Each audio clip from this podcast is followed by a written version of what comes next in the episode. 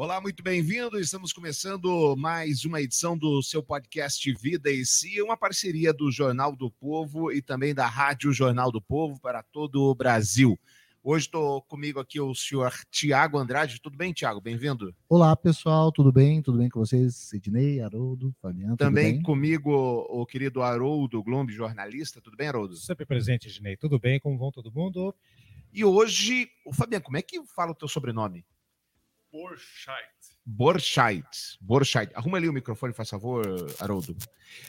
Hoje eu tô com um cara, Tiago, que é o seguinte: ele tem um propósito diferente no mundo. Acabar com a fome no mundo. É isso mesmo, velho? Tem como? Tem sim. Nosso objetivo aqui ele nasceu de um sonho, né, de criar um grande impacto social, começando por acabar com a fome e depois subindo para a erradicação da miséria.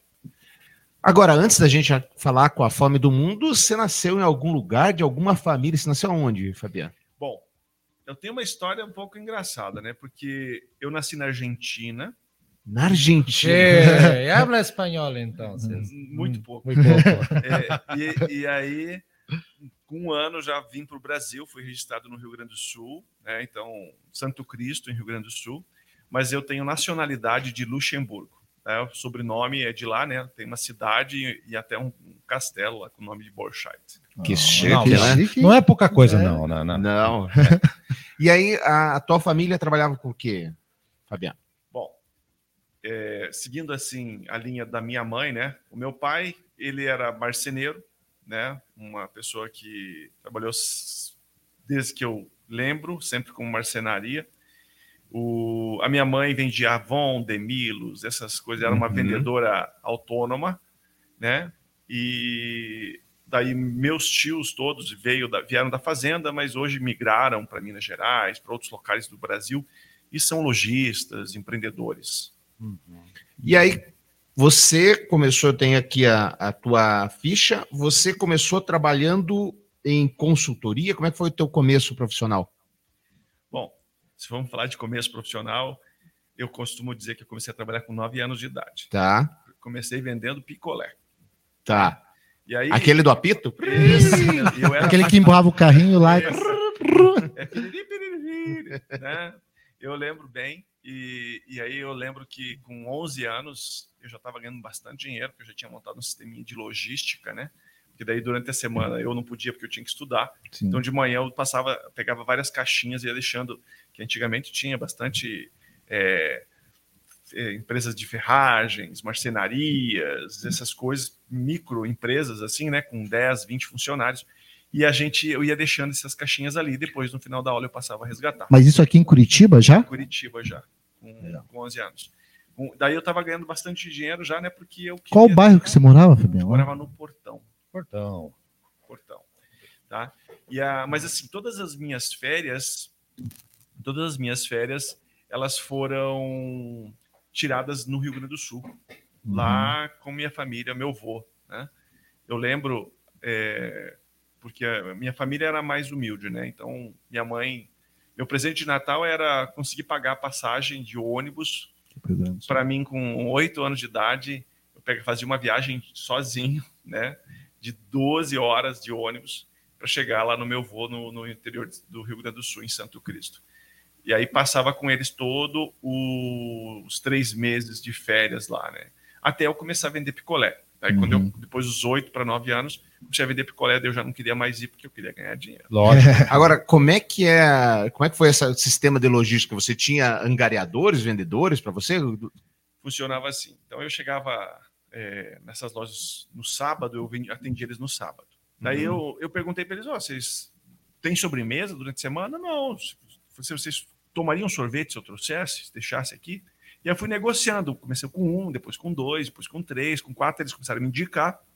Então eu pedia para a lojinha de sorvete colocar as caixinhas com a quantidade de picolés lá que tinha em cada lugar. Aí eu levava essas caixinhas antes de ir para aula e deixava essas caixinhas lá. Então, tipo, ficava uma hora ou duas ali fechadinhas, e aí então eles passavam a, a, a usufruir ali do, do sorvete, e muitas vezes o que era bacana é que não tava só o valor do sorvete ali, né? Eles davam um Uhum. pouquinho a mais, porque aquele menino estava fazendo Era mais. do taxa. que Era, É, era o precursor do, do, do iFood, né? Já, né? entregava ali É bonitinho. o Ice Food, que era gelo, né? Era gelo, é. E, e eu ganhava um pouquinho a mais do que o valor que eles pagavam, né? E isso até criou um pouco de, de suspeito da minha mamãe, né? Que minha mãe falou assim: Nossa, mas da onde você está tirando esse dinheiro, né? Ixi, a mãe. Daí ela quis saber, achou que eu já estava mexendo com coisa ilegal. Mãe preocupada, lógico, né? Normal. E aí fomos entender, ela conheceu, daí ela começou a apoiar ali eh, o meu trabalho. Né? Mas deixa eu entender uma coisa. Quem que é argentino da tua família? O pai ou a mãe? Ou por que, que vocês foram pra lá também? Então, ou teve algum motivo? Os, os meus, meu, meu bisavô, né? Uhum, Ele, ele irmão dele vieram de Luxemburgo uhum. e aí eles pararam em, na Argentina. E, e o meu pai, ele tem as duas nacionalidades, nasceu na Argentina e no Rio Grande do Sul, tá? O, me- o meu pai, ele era músico também, assim, tipo, por prazer, né? Eu lembro até hoje que muitas pessoas famosas, até o Ratinho, ia buscar meu pai na casa, lá em casa para tocar gaita. O que- Ah, gaiteiro do. do... Meu pai era gaiteiro. É, né, É. gaiteiro, ele é vivo ainda. Uhum. Então, é, ele tinha essa parte musical, assim, que, que fazia a gente ter umas experiências diferentes. Lógico, sim. Agora, o, o Fabiano, você acha que você está falando que você começou com oito anos? Você acha que o empreendedorismo nasce com a pessoa ou ele é trabalhado? Então, vou te contar uma coisa. Por que, que me despertou o empreendedorismo? Tá? Eu acho que, eu lembro, foi um Natal, uma história um pouco triste, tá? Um Natal, e o, meus primos ganharam presentes, né? Até eletrônico e tal, e eu não ganhei nada. Uhum.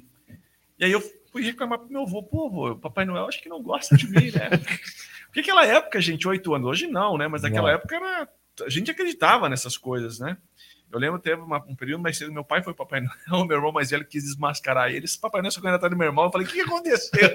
É, A gente tá falando de, de que, de que ano, mais ou menos? Aqui? Olha, nós estamos falando de 82, 82 e tal. 84 ali, né? Ótimo. É auge do, do Atari no Brasil. Então, tem até um episódio que foi, eu lembro que foi o último Natal, você me contou isso aí. Eu ganhei um Super Sega Aham. da minha mamãe. E esse Super Sega, olha o que aconteceu. Eu ganhei, era o sonho, eu queria ter um videogame, né? E a minha mãe foi fez um esforço e comprou um usado, um Super Sega. que era replicagem do. Era uma réplica do Eu Atari. lembro. Né? E, Uhum. e aí eu fui viajar para o meu vô sem ter jogado, porque ela me deu bem na hora que eu estava indo de, de, Embarcar. embarcar. E daí, nesse, nesse caso, o que, que aconteceu? Eu fui, e quando eu voltei, o bendito videogame já estava queimado. Meu irmão mais velho tinha queimado o videogame, eu nunca joguei. Que gente boa. Aí, aí pergunta por que, que tem aquele programa Casos de Família. É, É aí. Quantos irmãos você tem? tenho dois irmãos. O mais velho, né, que é engenheiro ambiental, o Newton César, e o caçula, que é o Elton Kleber, que também seguiu a minha linha de empreendedor. Legal.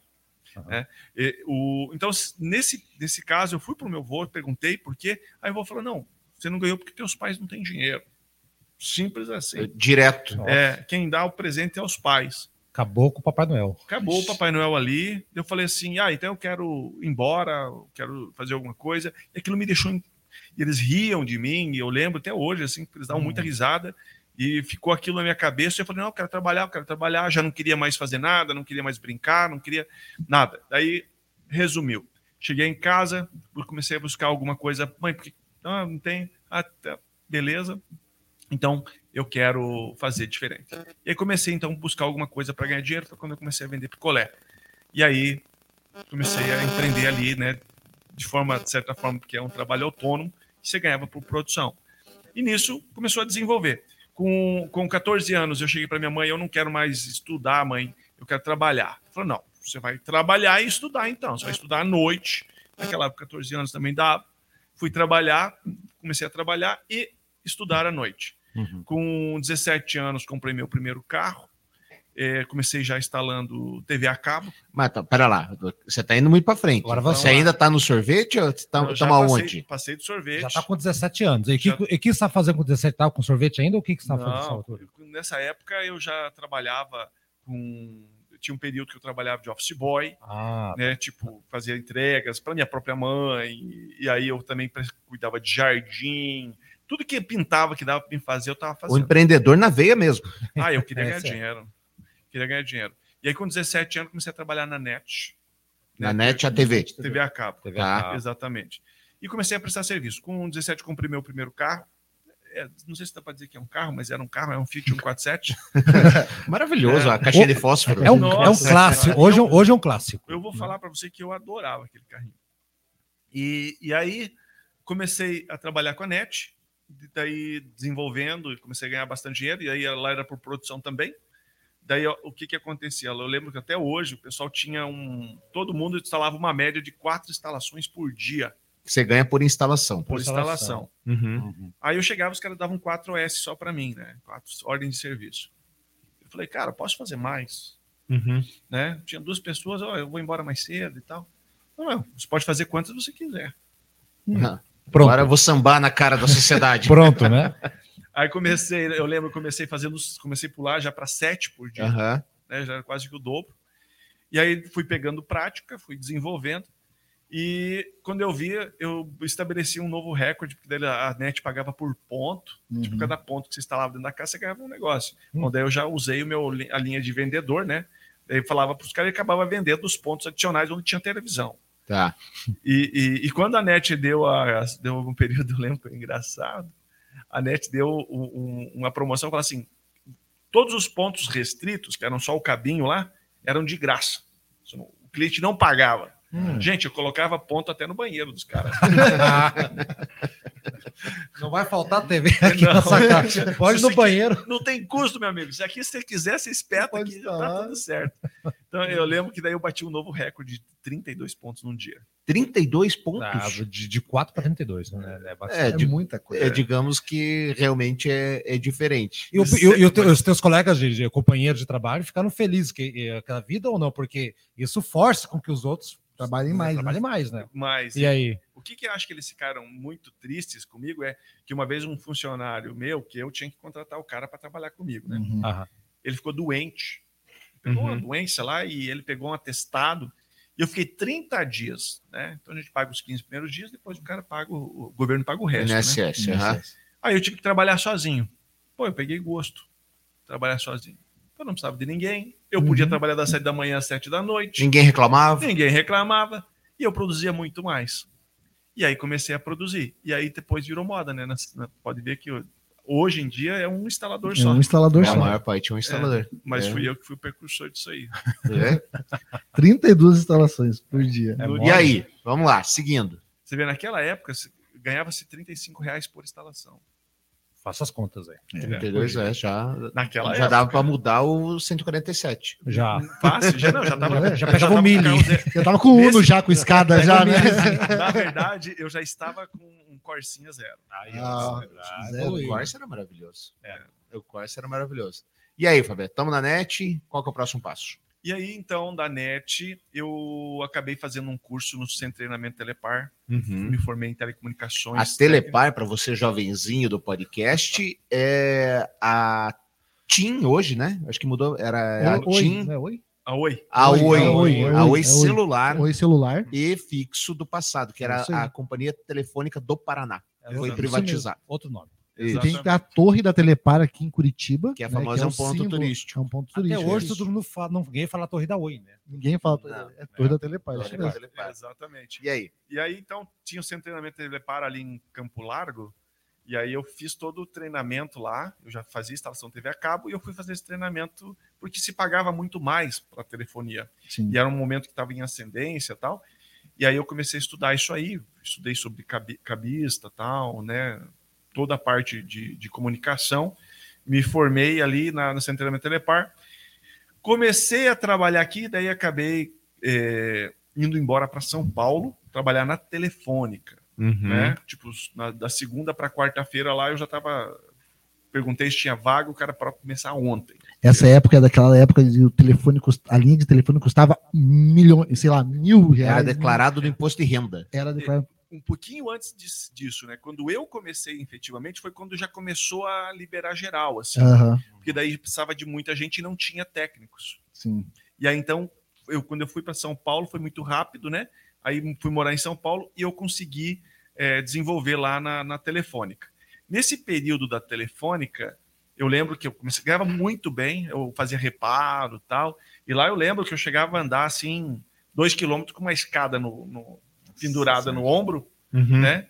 E até eu, até eu lembro quando eu fui fazer musculação, o pessoal falou: Cara, o que, que são esses ombros? Só o ombro. Era só o ombro. O era... galeto. É, Aí você fala, trabalhe muito, mas não é trabalho na academia, é trabalho. Não, É. O ombro era fibrado, assim, né? Os dois, né? Porque eu carregava muita escada. Daí eu lembro, eu trabalhei no Vale do Ribeira, e aí ali daquele período, depois eu acabei. Eh, Eles ficaram. Essa empresa teve um problema com a telefônica lá, que eu precisava de serviço, e, a, e ela não me pagou. Fiquei três meses lá, daí eu voltei para Curitiba, e aí aqui por Curitiba eh, eu precisava trabalhar, porque tinha um cara que estava chegando, né? Estava nascendo esse cara, e aí eu precisava trabalhar, e eu me sujeitei a trabalhar como escravo por seis meses. Como assim? É, CLT, Calote. Ah, tá. Entendi. CLT, Entendi. CLT. É, eu, eu ia perguntar para você da, da sua família. Então, nessa época, você. Qual que era? Você era casado? Não era? Sim, é, eu, eu conheci a mãe do Júnior quando eu tinha 11 anos, pra você ter uma ideia. Ah, que É, divertido. tudo na vida dele começou com 9, 10 anos, né? empreendedorismo, conheceu a mulher já. não, eu conheci ela na escola, né? Mas não que a gente ficou junto. Ah, tá? lógico Sim, que não, sim. mas já conheci de lá já. É, e aí, 10 anos depois, a gente se encontrou e acabou ficando juntos. Aham. E tá aqui, o Júnior está aqui acompanhando conosco. e ele seguiu teus passos com uma vida mais tranquila? Sim, né? Ele, na verdade, a gente é exemplo na vida das pessoas à nossa volta, principalmente dos filhos, né? Aham. Eu costumo dizer muito pro, pro pessoal, quando eu conheço uma pessoa, eu pergunto, que time que você torce? Tá. né? Eu não sou muito de futebol, mas daí o cara fala, e eu falo, e o seu filho? Se o filho torce pro time oposto, quer dizer que o pai não é um bom exemplo. Olha, é ótimo, gostei disso. Boa referência. Tá. Seus filhos são o quê? Todo mundo é atleticano. Lá em casa também, todo mundo é coxa branca. todo mundo é coxa Em branca. casa torce pro Nacional de Medellín, mas por outro motivo. Seguir a mãe. Não, a mãe, a, a mãe é, é milionários, né? não é não torce. E aí, então, você teve que correr atrás, fazer o corre, como disse. Exatamente. Daí tive que eu me submeti a trabalhar de escravo por seis meses. Uhum. Nesse período, em três meses, eu lembro, foi muito engraçado essa história, porque eu tava lá e, gente, eu não estava acostumado a trabalhar, tipo ali, horário certinho e tal. Então eu ficava lá, eu ficava parado. Falei, cara, vocês estão me pagando para ficar parado.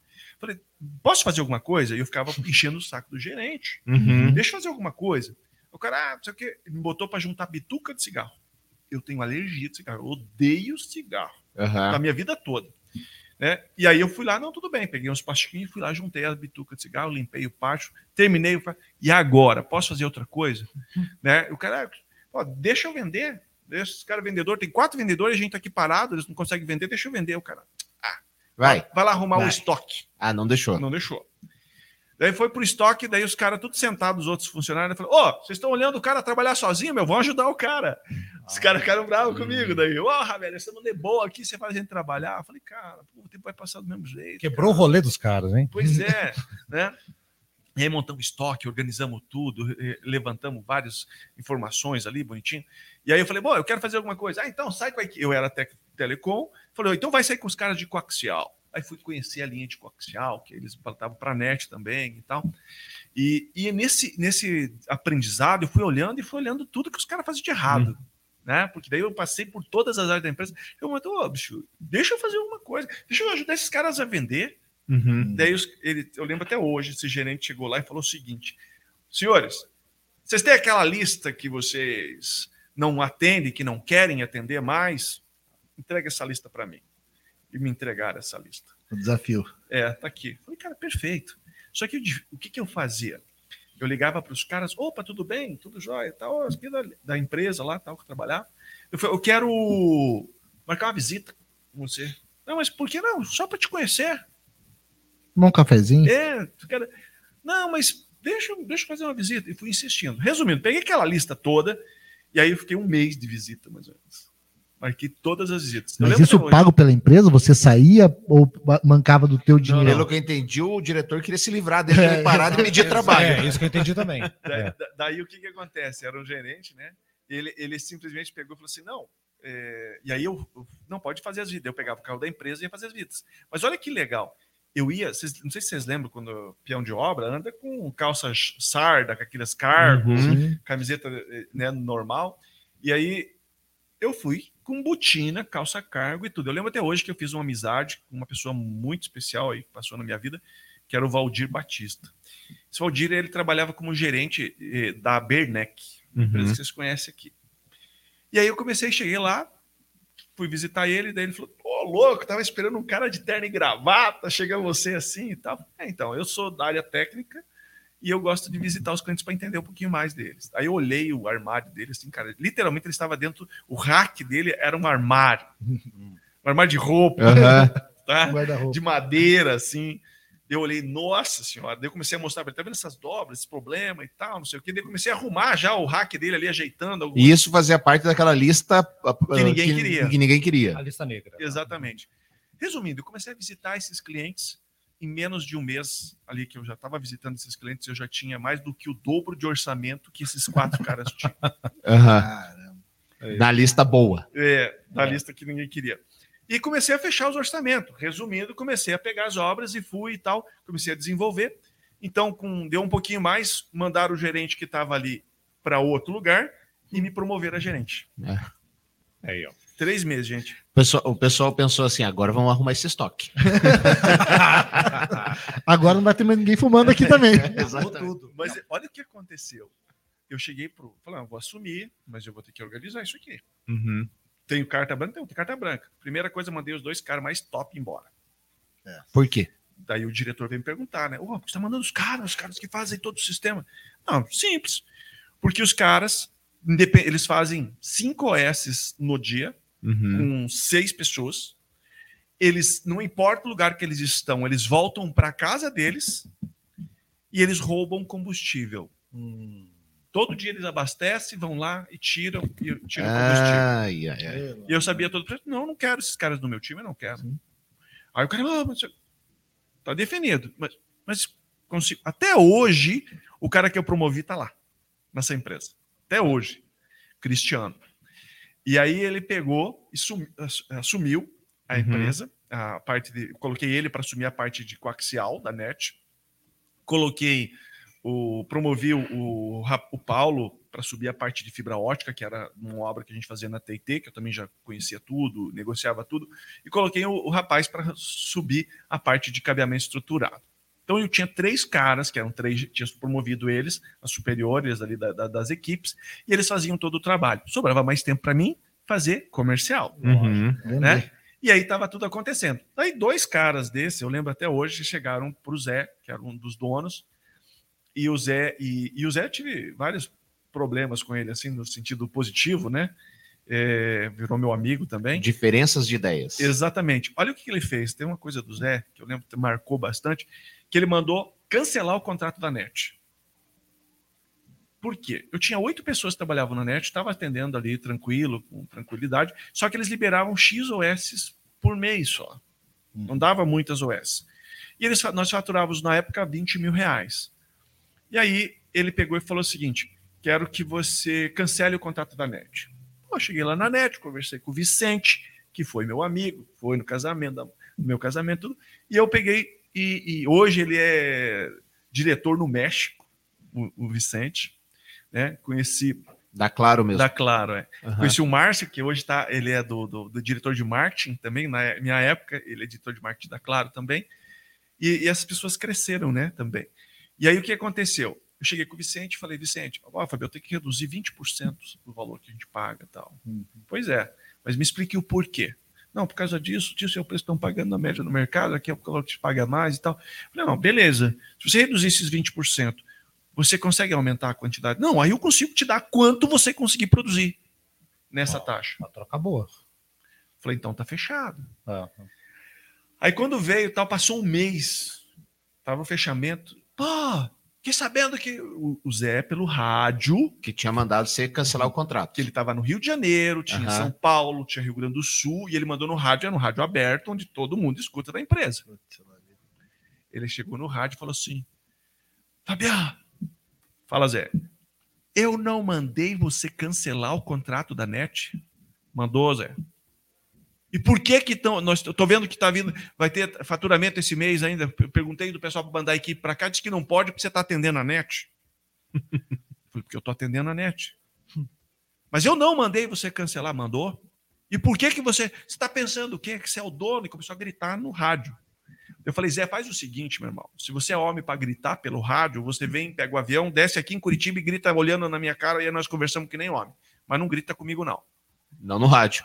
Né? Assim. Aí teve gente que chegou a apertar o rádio e rir. Você não sabia quem era que estava. Ah, Entendeu? a pessoa fica valente, né? Anonimato, ó, anonimato Sabe, é bom. é, hein? Animato É. é- E aí ele veio. E quando chegou, simplesmente aquele primeiro mês de faturamento, que a gente faturava uma média de 20, faturamos 44 mil com a mesma equipe. Com a mesma, não, sem, sem acréscimo. aumentar Sem nada. nada. Ele gritou? Daí ele, Pô, como que você fez isso? Porque não sei o quê. Ah, não gritou, só tal. falando, só elogiando. É, Maravilha! Daí olha só o que, que ele fez. Quando ele veio, os caras sabiam que, eu- que ele estava brabo comigo, mas ele não sabia. Dois daqueles gerentes, o de, fi- não o de coxel, mas o de gerente, o de cabeamento, foram falar com ele. Daí ele veio e falou assim: pô, Fabiano, pô, fiquei feliz o que você fez, pô, excelente trabalho, mas eu quero te contar um negócio. Você tem que mandar dois caras embora. Olha essa lição. Tem que mandar dois caras. Eu tinha 23 anos, tá? Uhum.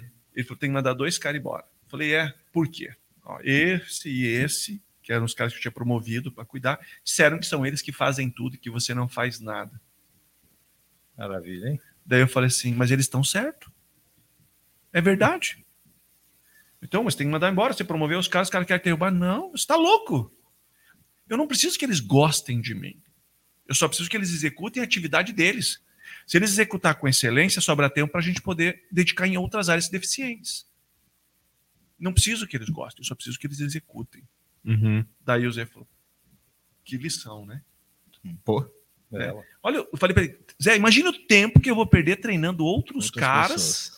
Para fazer o que eles fazem, porque eles não sabiam, eu tive que ensinar tudo. Eles me entregam um prontinho, eu só anexo e mando para vocês. É, e tem que treinar sem saber que o seu resultado vai ser o, o mesmo resultado que está sendo entregue já, né? Exatamente. É. E eram caras que já estavam há muito mais tempo que eu na empresa. Mas como, como é que faz esse desprendimento, Fabiano? É, porque aí você abriu mão da vaidade, né? Pronto. O- Qual que é o nosso maior defeito? Hum. Gente, o nosso maior defeito é o nosso ego. Sim. Se enquanto a gente Em todas as áreas, não só na empresa. 100% Isso. relacionamento pessoal, não importa. A partir do momento em que a gente se coloca em primeiro lugar, a gente é uma pessoa infeliz. Porque você sempre vai ter um buraco vazio no teu peito, porque não existe nada que possa cobrir. Agora, quando você coloca as pessoas em primeiro lugar, Uhum. aí você começa a preencher esse buraco no peito, porque você se sente feliz em ajudar as pessoas e fazer com que elas se sintam mais importantes do que você. Por isso que tem uma frase que eu adoto e adoro, né? Que é: o bom não é ser importante, o importante é ser bom. Ah, que frase boa. né? Quando você chega num lugar e você é quisto, pronto, você já é importante. Uhum. Ela, Por que, que você é quisto? Porque você faz as pessoas se sentirem importantes. Né? Dentro disso, eu fui aprendendo, lógico, eu tive uma mãe maravilhosa, né? A minha mãe foi minha mãe e meu pai. Meu pai era alcoólatra, Uhum. nos deixou, eu tinha menos, não tinha completado 12 anos ainda. Ele foi embora e a gente começou a, a viver com a minha mãe, comecei a trabalhar, ajudar em casa, sustentar a casa junto com ela. Então eu pegava todo o dinheiro que eu ganhava e entregava na mão da minha mãe. E ela administrava o dinheiro. Eu nunca gostei de mexer com dinheiro. Uhum. Eu sempre deixava minha Mão mãe cuidar disso, né? É, é, hoje, graças a Deus, né, a gente tem um diretor financeiro que cuida dessas coisas, inclusive das minhas contas co- pessoais, contador, tudo. Eu não preciso fazer nada disso. Mas eu sempre deixei para terceiros cuidar dessa parte, apesar que eu sei que é uma energia. Mas eu nunca quis que o dinheiro que trabalhasse pelo dinheiro. Eu queria que o dinheiro trabalhasse para mim. Sim. Então eu mudava um pouquinho essa visão de como a gente atuar nessa, nessa, nessa situação. Bom, resumindo, voltando para a história do nosso diretor querido lá, ele mantive-se na empresa e eh, pouco tempo depois eu, eu simplesmente recebi uma oferta daí da, da, da- dessa empresa, de uma outra empresa.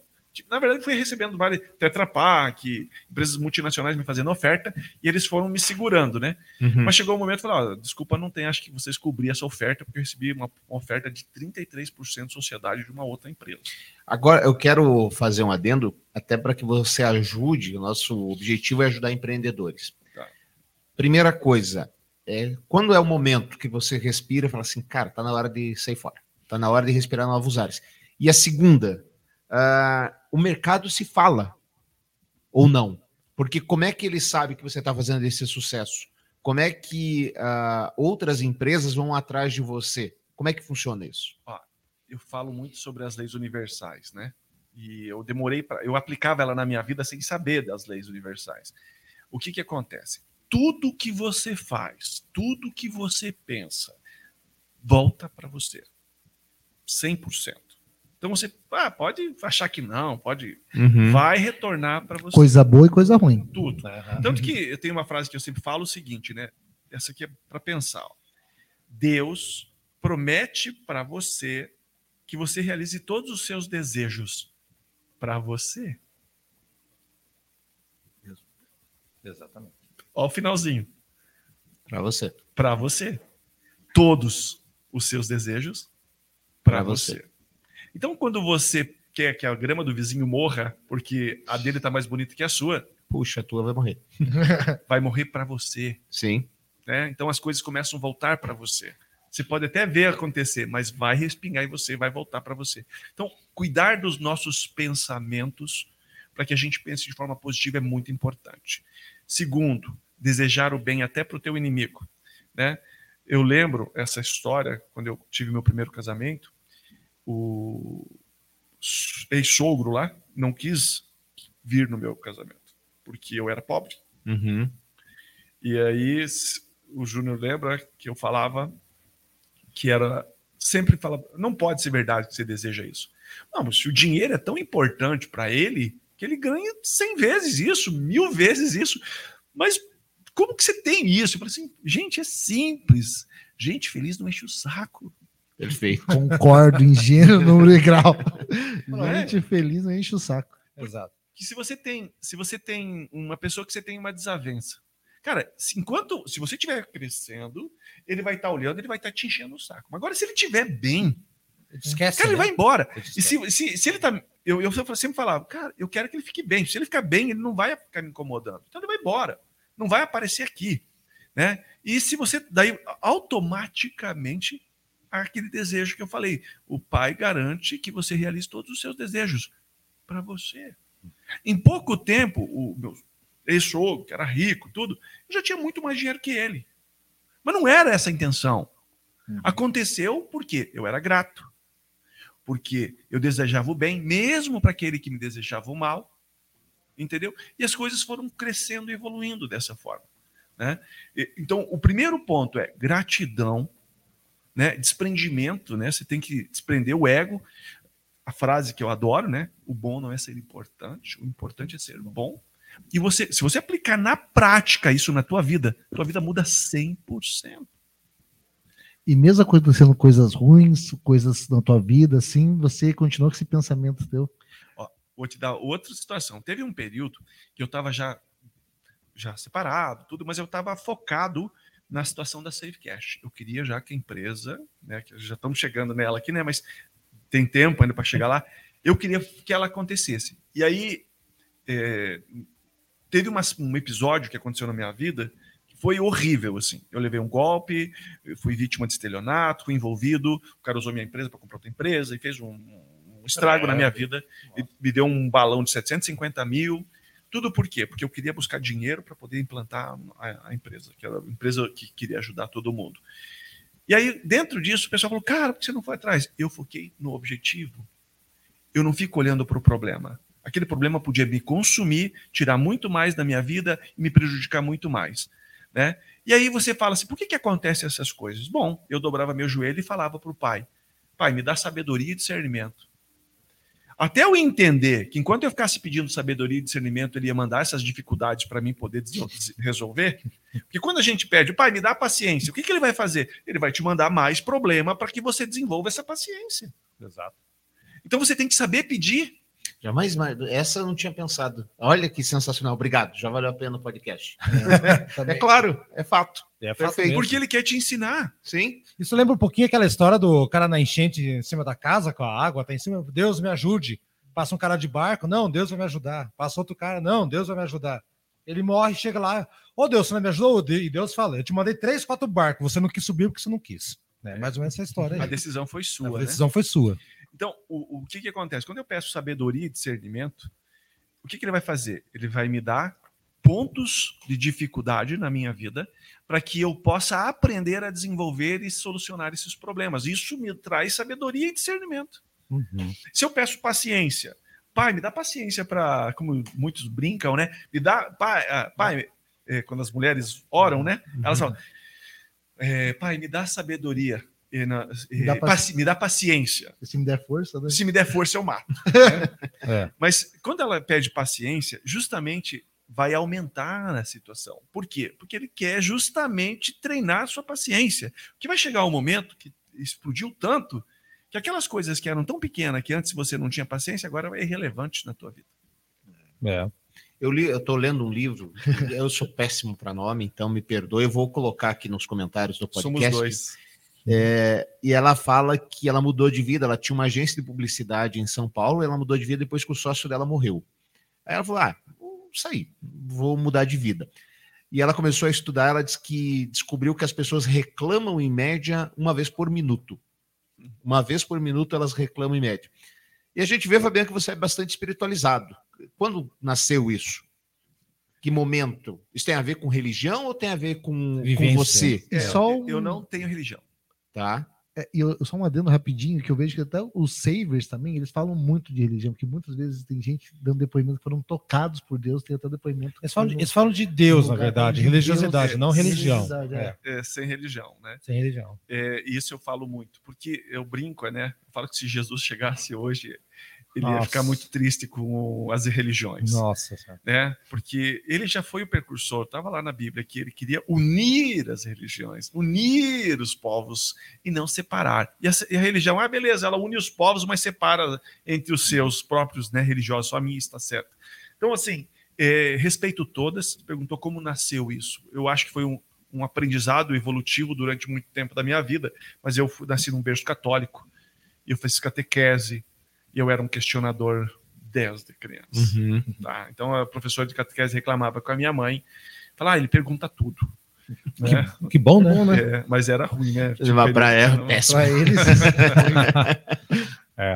Então eu comecei, fui católico, evangélico e fui seguindo em todas as religiões, passei espiritismo, umbanda, quimbanda, candomblé, até ordens. Você, fe- você fez um rodízio, né? Passei um- por tudo, gente, e eu sou muito intenso. Então tudo que eu entro, eu estudo. E aí as pessoas que frequentam o espaço, elas nem elas sabem como funciona e nem como é e o porquê daquilo. Uhum. Então, há muitas vezes a ignorância, que ignora, eu sou ignorante em muitos aspectos da minha vida, né? Eu, hoje eu sei que eu nada sei, né? Quanto mais eu aprendo, menos eu sei, porque o conhecimento é tão grande, né? Quando eu achei que eu sabia 90%, eu fui começando a estudar, eu fui descobrindo, descobrindo. Ah, agora é 10%, eu não fui diminuindo. Quanto mais eu estudei, eu descobri que eu não sabia nem 0,0001 do que existe. Então, eh, as pessoas elas julgam por ignorância. Se elas soubessem respeitar sem julgar, né? Então, o Pai Nosso mesmo diz, né? Perdoe os meus pecados assim como eu perdoo a quem me tem ofendido. Se o Pai fizer isso comigo, eu já estou feliz. Sim.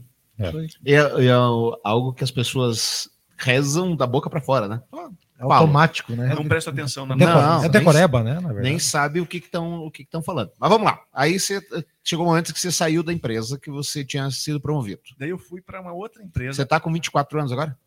E o Júnior tinha O Juninho, na o Juninho tinha um ano. Tinha um Um aninho. Ah, é. E aí eu, eu tinha, eu lembro que eu ganhava 2.500 reais e eu fui para uma outra empresa que eu ia ser sócio em 33% e ia ter um prolabore de 4. Cheguei nessa, eh, cheguei nessa empresa, eles tinham um barracão e uma salinha pequenininha, né, feita de drywall, ali pequenininha, dava uns uns 8 metros quadrados só, salinha. Uhum. E, e aí tinha um monte de coisa jogada no fundo. E aí eu falei assim, ah, beleza, cheguei aqui, você é sócio dessa empresa, né? Vocês têm os equipamentos tal. Fui descobrir que eles não tinham nada. Gente, não tinha nada. Os caras faziam só elétrica e eu estava vindo para fazer a parte de telecomunicações. Bom, eu fui, automaticamente comecei a fechar contrato. E aí eu descobri que eu tinha que contratar terceiros, e que colocar equipamento, buscar os negócios. E comecei Para cumprir os contratos que você fechou. que eu fui fechando na outra empresa. Fazer rodar, né? E, e- e eles me prometeram: você quer 50% de telecom, você quer 33%? Não, eu juro, não, cara, não sou olhudo, né? Vamos dividir 33 cada um aí, pronto, né? E- e o fundador tinha 34, eu tinha 33 e o outro 33. Nessa época a empresa chamava-se Eletroelts. Ela existe ainda até hoje. Daí o, o Naro foi uma pessoa que mora no meu coração. É uma pessoa muito humilde, um cara formado em eletrotécnica. E a gente começou a desenvolver e daí tínhamos um engenheiro, né? E, e aí o que, que aconteceu? É, esse, é, é, começamos a desenvolver, começamos a faturar e tal, começou a crescer. E nesse, nesse processo de crescimento, é, o, o Naro, que tinha que tirar os 4 mil, não tirava o dinheiro dele. E aquilo me incomodava. Falei, "Não, você tem que tirar. Né? E, na verdade, 90% da empresa era serviço já que eu estava fechando, que nós Uhum. estávamos trazendo. E aí, mas tinha a parte elétrica que o Naro executava. E o engenheiro só assinava, né? Tava lá e fazia os negócios dele ali e tal. E cuidava do financeiro. Daí começou a crescer, eles contrataram um cara para fazer o financeiro, que pagaria o mesmo salário que o nosso lá. E o cara começou a fazer os negócios, começou a pegar carro para alocar e tal. Começou a ter o problema de desvio e tal. Descobrimos como fazer as contas. Aí nessas contas o, o- o engenheiro comprava vinho, quadro, um monte de coisa para casa dele. Torrava. E o coitado do, do rapaz lá, que era o Naro, ele simplesmente, puto, cara sensacional, um cara humilde de coração, uma pessoa boa, que vocês não têm noção o quão bom é esse cara. E aí ele deixar, as pessoas acabam usando essas pessoas boas, né? E eu sou bom, mas eu sempre falo, gente, aprendam, não misture humildade com humilhação. As pessoas têm que entender que existe uma diferença entre essas duas coisas. E eles acham que ser humilde é deixar se humilhar. E não é, não é a mesma coisa. E aí, o- o- então, o, o Naro, falei, cara, você tem que tirar. E eu pegava e transferia o dinheiro para ele, ele não queria. Mas, resumindo, pegou tal. Chegou um momento que eu discuti lá com o pessoal. Falei assim: seguinte, eu não aceito isso aqui, né? Não dá e tal. Aí os caras, eu falei assim: é, porque brigamos. E eu saí de lá. Isso Nossa. aqui é o vinho, as coisas fora. Oi? Isso aqui que você não aceita é o vinho, essas coisas que ele gastava fora. tudo essas coisas. E aí o outro cara que era o administrativo ganhar a mesma coisa que nós, que éramos sócios, Uhum. que o outro engenheiro tinha trazido, Faz sentido. é, sendo que era para ele fazer tudo isso, sabe? Sim. E aí ele pegou e falou: Ah, mas eu sou engenheiro. Tá? Falei, Gente, por engenheiro, por engenheiro, você contrata um cara, você paga um salário mínimo, o cara assina pela empresa, você não precisa disso. Né? Ali eu já estava com mais experiência. Aí eu já estava com uns, uns 20. Eu estava morando no, num sobradinho, né? E aí, é, uns 25 anos, mais ou menos, 24 anos, 24, 25 anos. E aí, esse, esse, esse, essa briga desencadeou que eu falei: não, aqui eu quero. Já... Quando eu saí de lá, gente, já era um monte de escritório, tinha um monte de gente trabalhando, já eram várias salas dentro do barracão e um depósito organizado, gente, com um monte de ferramenta, equipamento, um monte de coisa. Eu falei, ó, eu, daí eu falei, ah, mas você vai sair, você tem que passar pelo preço que você entrou, você não pagou nada para entrar. né? Como, como tem gente boa nesse mundo, né? como tem gente legal. E, e uma coisa dá para entender, dá para aprender com, com o nosso convidado hoje é o seguinte: se você quer melhorar a tua empresa, você chama ele que de uma salinha ele transforma nisso em mês em um, em um mega empreendimento, né? Agora, Só- a, a só- pessoa é má? A- a- o ser humano é mau ou é bom? Ele é bom, É bom. ele é bom. O problema, o problema do ser humano é que ele acha que todo mundo quer enganar ele. Mas ele é bom. Mas ele engana antes? Não, ele, ele não quer ser lesado. E ele acha que ele sair na desvantagem, ele sai perdendo, e na verdade não é isso. Quando ele sai na desvantagem, é ele que ganha. Como assim? Como assim, Fábio? Como assim? Eu também perguntei. Olha só. Lembra que eu falei que tudo que você faz volta para você? Aham. Então, quando você é lesado e te tiraram isso, vai voltar várias vezes para você. Tem sentido. E quando você faz o mal para alguém, você, liti- você, você simplesmente li- eh, eh, validou esse mal. Por exemplo, o cara legitimou. Então você, eu fiz o mal para você, você devolveu. Se você não devolver, eu vou pagar por isso. Mas quando você devolve, você já legi- le- legitimou, Matou ali. matou. Então eu fiz o mal e tô salvo porque você me devolveu. Agora, se você não devolver, esse cara vai receber três vezes mais da vida e você vai receber compensação por isso. O universo conspira assim. Então, eu sempre preferi que as pessoas estivessem me devendo do que eu a elas. Sempre foi assim. Uhum. E aí começou sempre a desenvolver e crescer de uma forma abundante. O, o, o, quando eu saí desse caso, eu saí, eu lembro que eu falei, ó, quero vocês compram a minha parte. Eu saí da empresa e comecei nesse quando eu saí, eu tinha acabado, já era 2000, eh, 2002. Eu lembro já, já tínhamos chegado em 2002, tá? Nós estamos falando há 20 anos atrás. Então eu tinha 27 anos. Eu lembro que eu me formei na 3M Telecomunicações por essa empresa, né? E, a, e aí o pessoal da 3M, eles, eles queriam retirar o meu certificado quando eu saí da empresa, porque eles queriam ir nos meus clientes para fechar as obras que eu já tinha negociado Nossa, com 3M. E eu saí e falei, beleza, já que eu entrei sem nada, eu vou sair e tô levando os meus clientes. É. Uhum. Lembra do meu amigo da Bernec? Uhum. Fechei com ele a obra. Foi a, a, o prédio da Bernec em Araucária.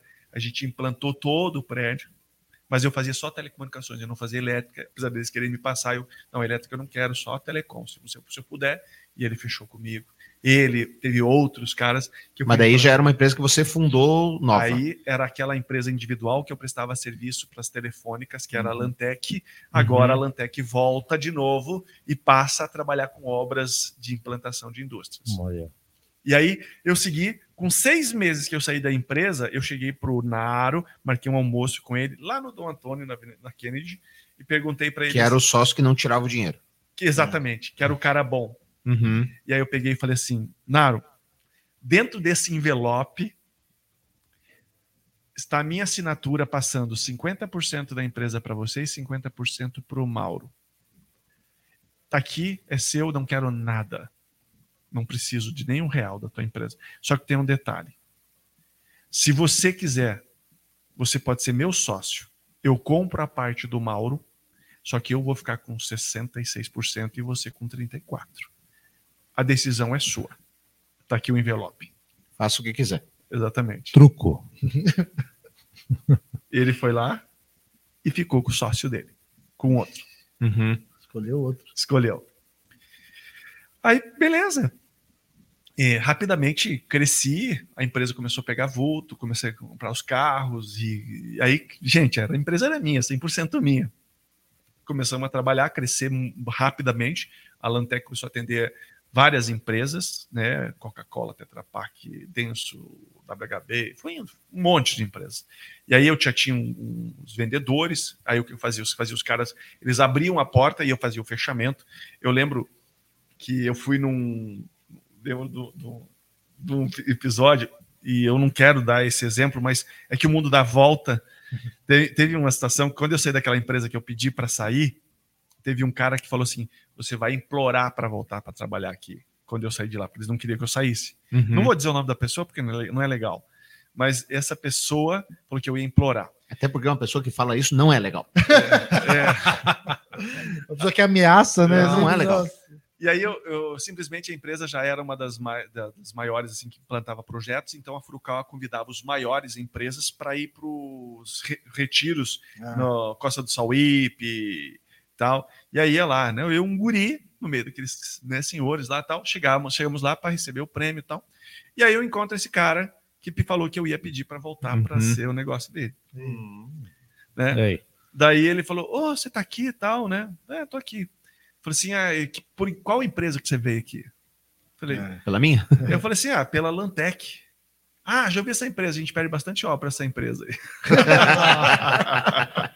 que bom! É. E aí, nesse, nesse processo todo ali, daí conversar, vai, conversar bem, é, e tal, o que você faz lá? Eu faço um pouco de tudo. Né? daí o cara vai, vem, vai, vem, tal, tal, mas quem é o dono da empresa? Pô, no papel diz que sou eu. O cara, daí, nossa, o cara vermelhou, né? E passou lá. E, e daí resumiu, né, gente? A empresa já estava bem grande, eu já estava muito bem. Inclusive, estava já vendendo uma casa que eu já tinha construído e tudo, né? Mas de mil metros quadrados, né? Só para você ter uma ideia do tamanho que estava a empresa. A gente já atendia empresas no Brasil inteiro, Manaus, São Paulo e tudo, né? E, e aí, nesse, nesse, nesse vai e vem, né, que daí eu montei a Lantec, estruturei ela, Aí já abri depois a LAN Serviços, a LAN Engenharia, a Fênix, e fui abrindo outras empresas e fazia os trabalhos de forma segmentada e separada para mim olhar o que dava dinheiro, o que não dava, o que, que trazia resultado. Uhum. E comecei a atender, uh, nesse período, as grandes empresas de. as construtoras, né? Ingevix, OS, Queiroz Galvão, Odebrecht. Ficaram famosos. As famosas. E comecei a prestar serviço para eles. E, e aí, quem, como eu comecei a prestar serviço, eu, lembro até hoje que eu chegava lá, os caras jamais iam dar. Eh, por mais que eu estava crescendo, gente, os caras não iam dar uma obra para uma empresa pequena. Daí eu falei assim, pô, me dá um, uma obra qualquer aí, um pedacinho qualquer. Eu ia lá buscar qualquer coisinha, daí me dá. Daí eu sempre reduzindo o preço, tal, fui lá e executava o trabalho com muita velocidade, com muita qualidade, e eu acompanhava. Resumindo, fui ganhando a confiança da Ingevix. A Ingevix começou a mandar carta de referência para as outras construtoras me contratarem. E aí eu concorria já agora com Siemens, Alstom, ABB, e esses caras tinham preço super inflado. Então eu conseguia colocar e ter um EBITDA de 50%, gente. Sabe que é um é... EBITDA de 50% em serviço? É tipo, meu? não existe. Não tem. né? Então eu estava já feliz. E aí, com a LAN, fazendo um trabalho, eu lembro que uma vez eu tive uma dificuldade. E essa história ela ensina bastante. Porque nessa dificuldade, olha só, consegui ganhar mais ainda, tá? O que, que aconteceu?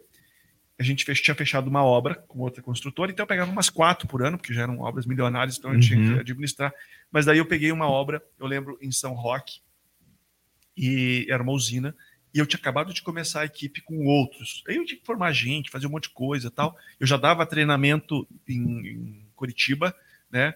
É, formar técnicos, essas coisas, para preparar as pessoas para trabalhar comigo. Uhum. Meu irmão trabalhava comigo, o, o Elton.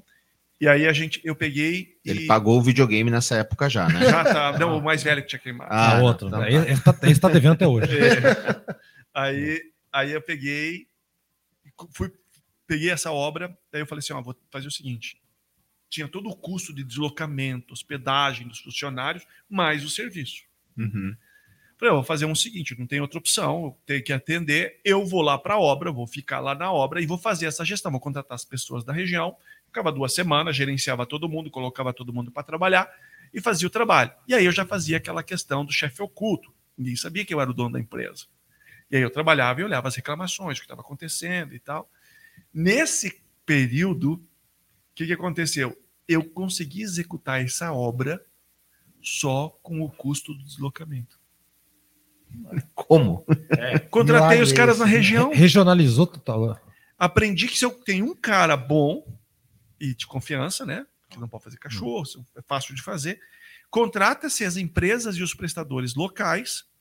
Eu não tenho que voltar e pagar deslocamento para refazer problema e tal. Então eu formava esses caras na região mais próximo possível, que a usina normalmente é distante. Uhum. distante. Mas no raio de 100 quilômetros ali você conseguia fazer. Então os caras vinham, orçavam tudo, fazia os contratos, fazia subcontratação com a minha empresa e eu executava a atividade. Executei e eu falei, nossa, olha o tanto de dinheiro que eu ganhei. Nesse período, eu sabe, acabei com as outras empresas, fechei. Não, agora eu vou ficar só com isso aqui. Uhum. Não tem lógica. Eu lembro que eu fiquei um período em casa, eu já me mudando para a casa onde eu moro, né, que é um espaço bacana, né? A gente para meditar, relaxar e tal, né? Tava aquela busca incessante espiritual também, em paralelo. E, o, e aí eu, eu, lembro que ficava em casa, né? Tem até um episódio engraçado, né? Que o, um primo meu, que é cirurgião coronário, né? É, tava, o irmão dele estava se formando em medicina também. Nós fomos para a formatura, nós estávamos todos na piscina e disse que o, o meu primo pergunta para o meu filho, né? O Juninho devia ter o quê? Uns 11, 12 anos, por ali. Daí ele, ele pergunta para ele, o que, que teu pai faz? Aí o Juninho responde, meu pai não faz nada, cara, ele fica em casa direto. Porque. O exemplo do filho. Porque ele, eu fazia tudo por telefone. Eu tinha uhum. implementado o escritório em casa e tal, e aí eu resolvia tudo por telefone. Outro percurso, outro fator, né? O home, home office. É. Esse cara tá antenado em tudo já. Né? home office. É. E aí eu começava a, a, a, executar todas as atividades. Como eu tinha carta de referência de qualidade, eu não precisava mostrar estrutura, não precisava mostrar nada disso. Porque estrutura nada mais é para encher os olhos dos outros para saber se você é alguma coisa ou não. É. E para encarecer teu custo. Exatamente. e aí comecei a, a desenvolver. Só que chegou um momento, né? Em 2009, eu lembro que eu ganhei um, uma consagração pública. Eu tinha estrutura, lógico, né? Porque ainda assim tinha as obras que eu fazia na localidade, e eu dava treinamento para o pessoal. Em 2009, eu ganhei uma consagração pública da Prefeitura de Curitiba. Uhum. Que, porque eu dava treinamento gratuito para o pessoal, o pessoal se formava e ia embora. Eu pegava os cinco melhores, contratava e o resto é para o mercado. Eles arrumavam emprego, porque eles tinham certificado, sabiam Sim. fazer e tal. E por que, que eu dava esse treinamento? Você precisava. Na De verdade, gente. os caras que eu contratava que vinham de outra empresa, eles vinham com vício Hum. e faziam uma porcaria de serviço. E para mim poder ensinar o correto, gente, é mais fácil você ensinar do zero do que tentar tirar o vício de alguém. É impressionante. Então você ensina do zero toda a filosofia. Então, por isso eu gostei sempre de formar, de formar dentro daquilo que você gosta, daquilo que você precisa. Isso ganhou um vulto, ganhei a consagração. Daí, em 2009, 2010, teve um vereador né? Um que me deu o prêmio e um outro que me conheceu quando eu ganhei o prêmio, porque eu ganhei, e falou: Cara, vamos replicar esse projeto? Vamos, vamos replicar. Nesse, nesse replicar, eh, comecei, peguei ajuda de várias ordens, né? né Rosa Cruz, maçonaria e tudo para ajudar. Eu não sou maçom, mas eu tinha os amigos, né? Sempre uhum. apoiando e tal. Eu falei: Eu não tenho tempo, cara, para frequentar. Putz, meu tempo é corrido né? Prefiro ler um livro tal, né? Do que ficar buscando cultura que não, tipo, eu sei que eu consigo buscar em outro lugar, né? Então eu sempre fui autodidata. E aí eles eram meus amigos do mesmo jeito e a gente começaram a apoiar a gente no, nesse movimento. O que, que aconteceu? As indústrias que eu trabalhava, tudo adoraram o projeto. Pô, eu botei bo- colocar uma escola aqui dentro para formar as pessoas que eu vou contratar sem ter que pagar por isso. Cara, Show. dou espaço e o professor ainda e alimento aqui. Ah, beleza.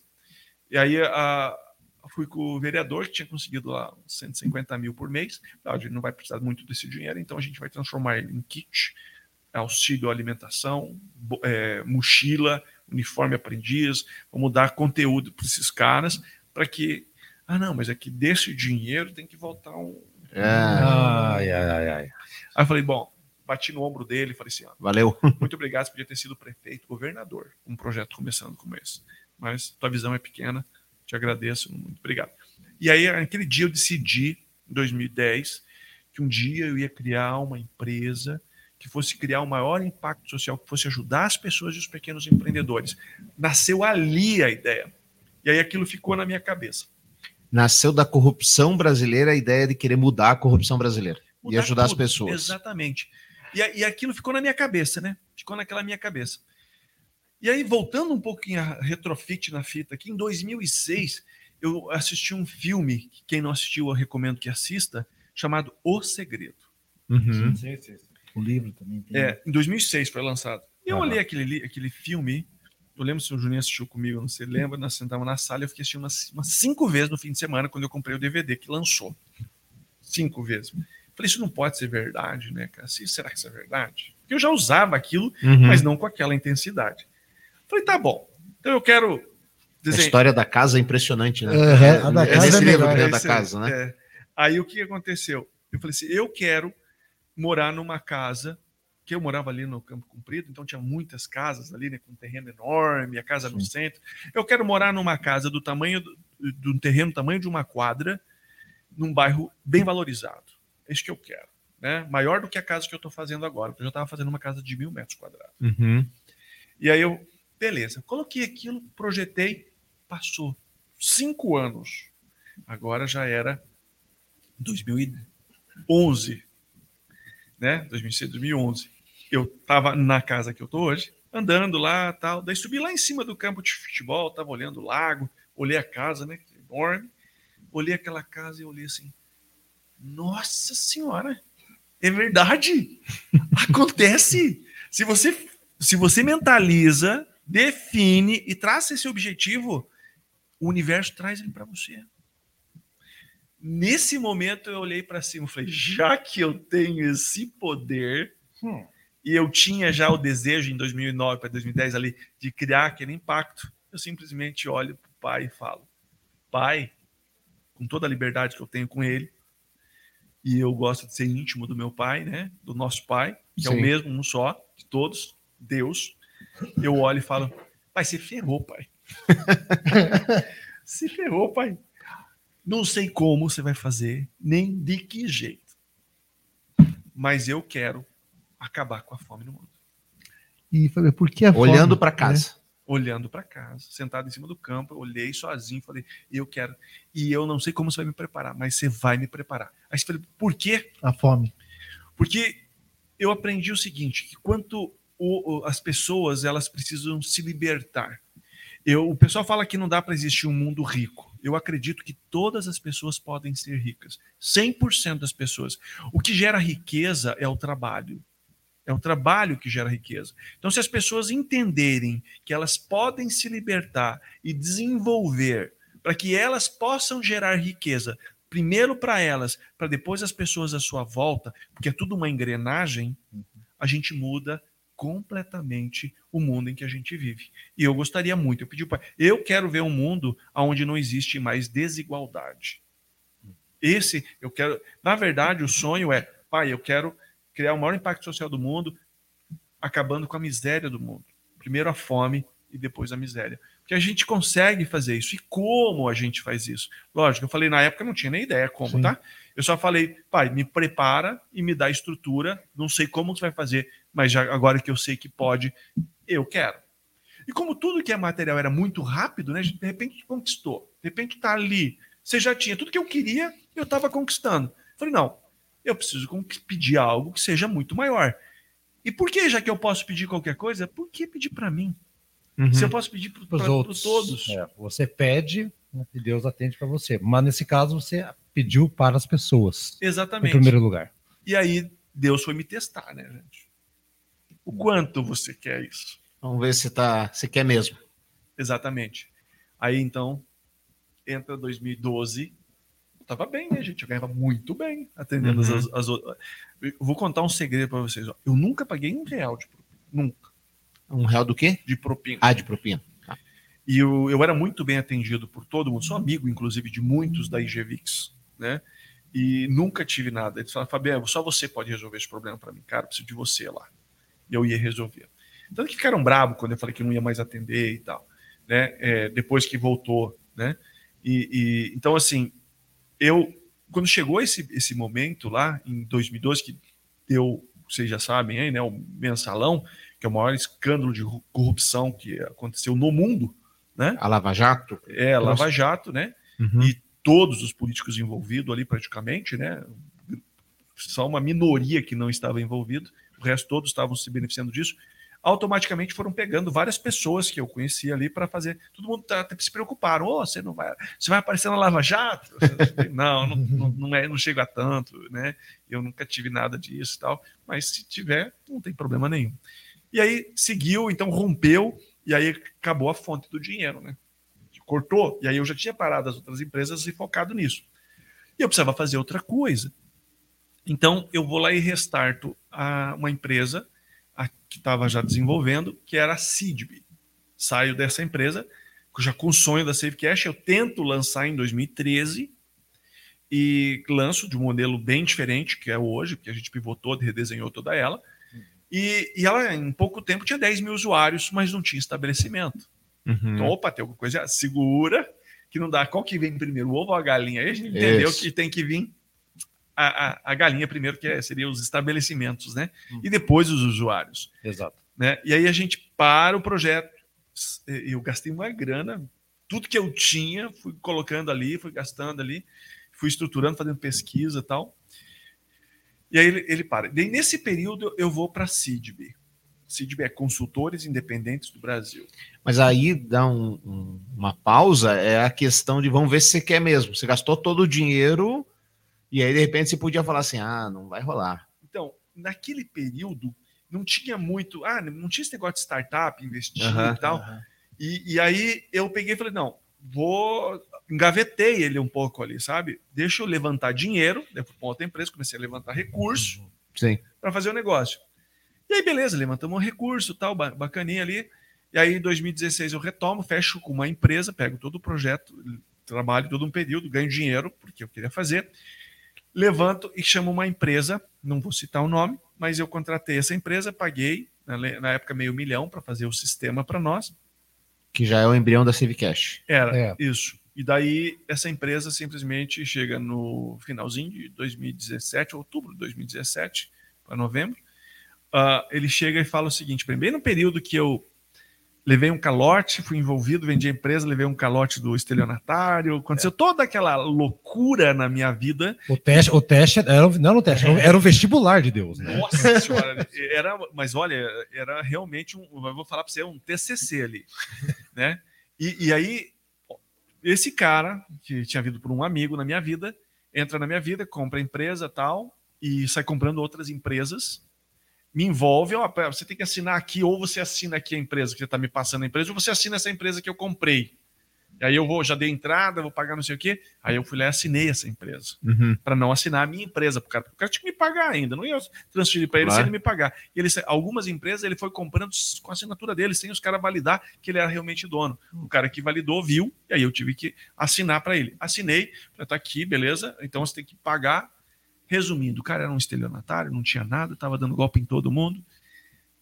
Chega em outubro, os caras do sistema falam o seguinte para mim: Fabiano, a gente não vai conseguir te entregar um sistema. Eu já não tinha grana, tinha perdido já os 750 mil que eu tinha de grana com o cara. O cara não tinha me pagado a empresa. E aí vem um ministro uruguaio, que veio através de um representante, chega uhum. até mim Fala, ó, tua empresa Save Cash aí, já estava mexendo com ela, tal, que era tudo para levantar o dinheiro para ela. E ele fala assim: a gente tem interesse em investir na sua empresa. Uruguai. Uruguai. Ministro Uruguai. Daí ele falou o seguinte: ele queria um 40%. Depois que eu apresentei todo o projeto para ele, mostrei tudo como que ia ser, tal, assim, explicar o que vai fazer é uma coisa. Agora, detalhar o processo, tem uma coisa que eu aprendi ao longo desse tempo. Se você precisa de um NDA se você precisa de um NDA para uhum. poder apresentar o teu projeto, desculpa, o teu projeto não merece investimento. é. Simples assim. Simples assim. Alguém vai copiar. Uhum. Ainda mais no Brasil. Tá? Então, a SaveCash ela é incopiável. São mais de 4.500 regras para poder implantar esse negócio que foi estudado ao longo dos anos. E aí esse ministro chegou para mim e falou assim: vamos fazer o seguinte, a gente, eu quero te fazer uma oferta. A gente não quer 40%, a gente quer 51%. Você tem que ir embora para o Uruguai, e você vai receber 100 milhões de dólares cash out. Tentador, hein? No meio de uma crise onde o cara não ia mais entregar o sistema, onde você estava uhum. no meio do estelionato e, e, levando um monte de problema, com conta estourando, com tudo. E aparece um pote de ouro no fim do arco-íris. É. Aí é, é, dá para ver Deus né, falando: vamos ver agora se quer. Vamos agora vamos, vamos ver. Cruzou o dedo, vamos lá. Vai, bicho. e aí ele me dá esse negócio. Aí eu falo assim: bom, qual que é o teu objetivo? Era dinheiro ou era o propósito? Uhum. Aí então eu olhei para o pai e falei, pai, é um teste, né? É um teste, pai. Esse eu passei, pode ficar tranquilo. Falei para ele, se não vai ser não. Aí, eu não sei se eu passaria. 100 milhões é. melhores. E aí, aí eu peguei, passei e tal, né? E comecei a desenvolver o sistema de novo. Uhum. Gente, começamos tal. E aí contratamos pessoas. Uma, não, daí nesse momento eu contratei uma empresa que teria os desenvolvedores dedicados à nossa empresa. Ah. Primeiro foi um, um, um, freelancer que fez o primeiro, depois essa, uma empresa que ia desenvolver o, o, o, o aplicativo, especializado em aplicativo, uhum. mas era tão complexo que os caras conseguiram fazer. E depois uns caras dedicados, tinham oito pessoas dedicadas dentro da empresa que iam fazer para nós. Como que a gente foi pagando isso? Gente, só Deus para explicar. Comecei a receber comissão que eu não tinha, comecei a vender imóvel que estava parado, e foi indo assim, né, e foi, foi desenvolvendo todo o processo. Daí começou tudo isso, eu fui indo atrás de investidor, porque eu precisava de investidor agora. Comecei atrás de investidor, arrumei um, um advogado, foi meu amigo até hoje, que é, que é o Natan Baril. Ele, ele foi lá, e fechou uma parceria comigo. Ele pegou um, um equityzinho, né? Nesse equityzinho, ele, ele me ajudou. Falou: não, vamos arrumar investidor, vamos arrumar investidor e vamos ver quão duro na queda você é mesmo. ele falou para mim: falei, olha, eu não, não tô aqui por dinheiro. Daí ele não acreditava muito em mim, né? Pouca gente acredita quando você fala isso. É, Daí o que, que aconteceu? É verdade isso. É. Daí o, o, o ele me levou para um, uma outra pessoa que foi extremamente honrada, foi o Salim Mansur, né, em São Paulo. e a gente entrou num prédio assim, parecia coisa de cinema. Foi muito engraçado, porque chegamos lá, os advogados ficaram uma hora no meu ouvido, eu falando comigo, ó, você só vai falar disso, disso, disso, isso que ele quer ouvir, você fala isso, isso, isso, isso. Beleza, deixei falar. Os advogados do teu lado. Do advogado, não, da parte do Salim. Do Salim. De lá. E o meu advogado era nosso advogado, era dos dois, né? Entendi. E aí ele tá, tá, tá falando, ah, beleza, você vai ter 15 minutos. Nossa. Aí a gente pá, entra na sala de reunião, abre uma porta, assim, coisa de cinema, a gente parede toda. A parecia- secretária abrindo a porta, assim. Cê- nem parecia que tinha porta. Seguranças do lado. assim. É, parecia que não tinha porta, você abria assim, abria a porta. Você entrou naquela sala de vidro desse tamanho, dois seguranças enormes, né? Maior que eu, né? Parado assim. E a gente entrou na sala. E aí começamos a conversar. Começou a falar. Começou a falar. Gente, foi engraçado porque chegava as secretárias assim, só escutava elas gesticular e o segurança fazia assim. Pra você. Não, para a secretária, Ah, tá. que elas não podiam entrar. E aí, resumindo, o Salim ficou três horas e meia comigo. Cara, De 15 minutos para 3 é, é um, é um considerável ganho, né? É, imagina É. ele bilionário, né? É. Vai dar esse tempo todo, né? Por isso eu falei, foi muito honrado. Muito. Daí eles estavam em cinco países, 22 milhões de clientes tal, né? Terminei a apresentação, eu queria vender 5% só para ele. Daí Ele falou assim: Olha, eu não vou ser um bom smart money Smart Money. para você, mas eu vou te propor algo melhor. Para mim foi a melhor proposta que eu recebi, assim, aberta, né?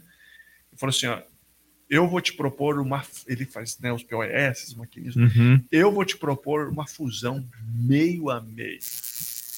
Meio a meio com você. Você vai ter, você vai ter, nunca mais você vai ter problema de liquidez na tua vida. Pensa que eu vou ser melhor, teu sócio espera estar à disposição, tem equipe de desenvolvimento aqui, pode cuidar de tudo. Aí. Bom, meio a meio. Eu tinha 50%, ele 50%, só que daí já não era mais isso. Uhum.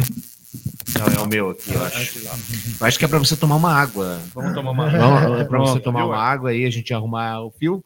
É o Vida e Cia que você está ouvindo. E caso você queira fazer algum comentário, utilize aí as redes da rádio e também do site do Jornal do Povo. Ver, tem um monte de gente comentando aqui, muito legal. Um deles é o Ricardo de Almeida Vergueiro Saltes. Tenho o privilégio de aprender sempre com o nosso CEO Fabiano. Somos sócios e amigos. E aí tem, não vou conseguir falar para todo mundo, temos o Rogério, a Rezec, a Márcia, o Genivaldo, o Mário, a Punk, produtora, Cíntia, Karina, Osmar e por aí vai. Mas vamos lá. Vamos, Sucesso, hein? sucesso. Retomando. E, e aí, nesse, nesse caso, né, que eu recebi essa oferta, eu, eu tinha o seguinte dilema, né? Podia de novo ter resolvido minha vida ali, tá tranquilo, não passar, porque naquele período, 2019, olha só o que aconteceu. Meu filho tinha trancado a faculdade, né? Eu já tinha casado de novo, né? Eu tinha pedido, olha só como Deus é bom.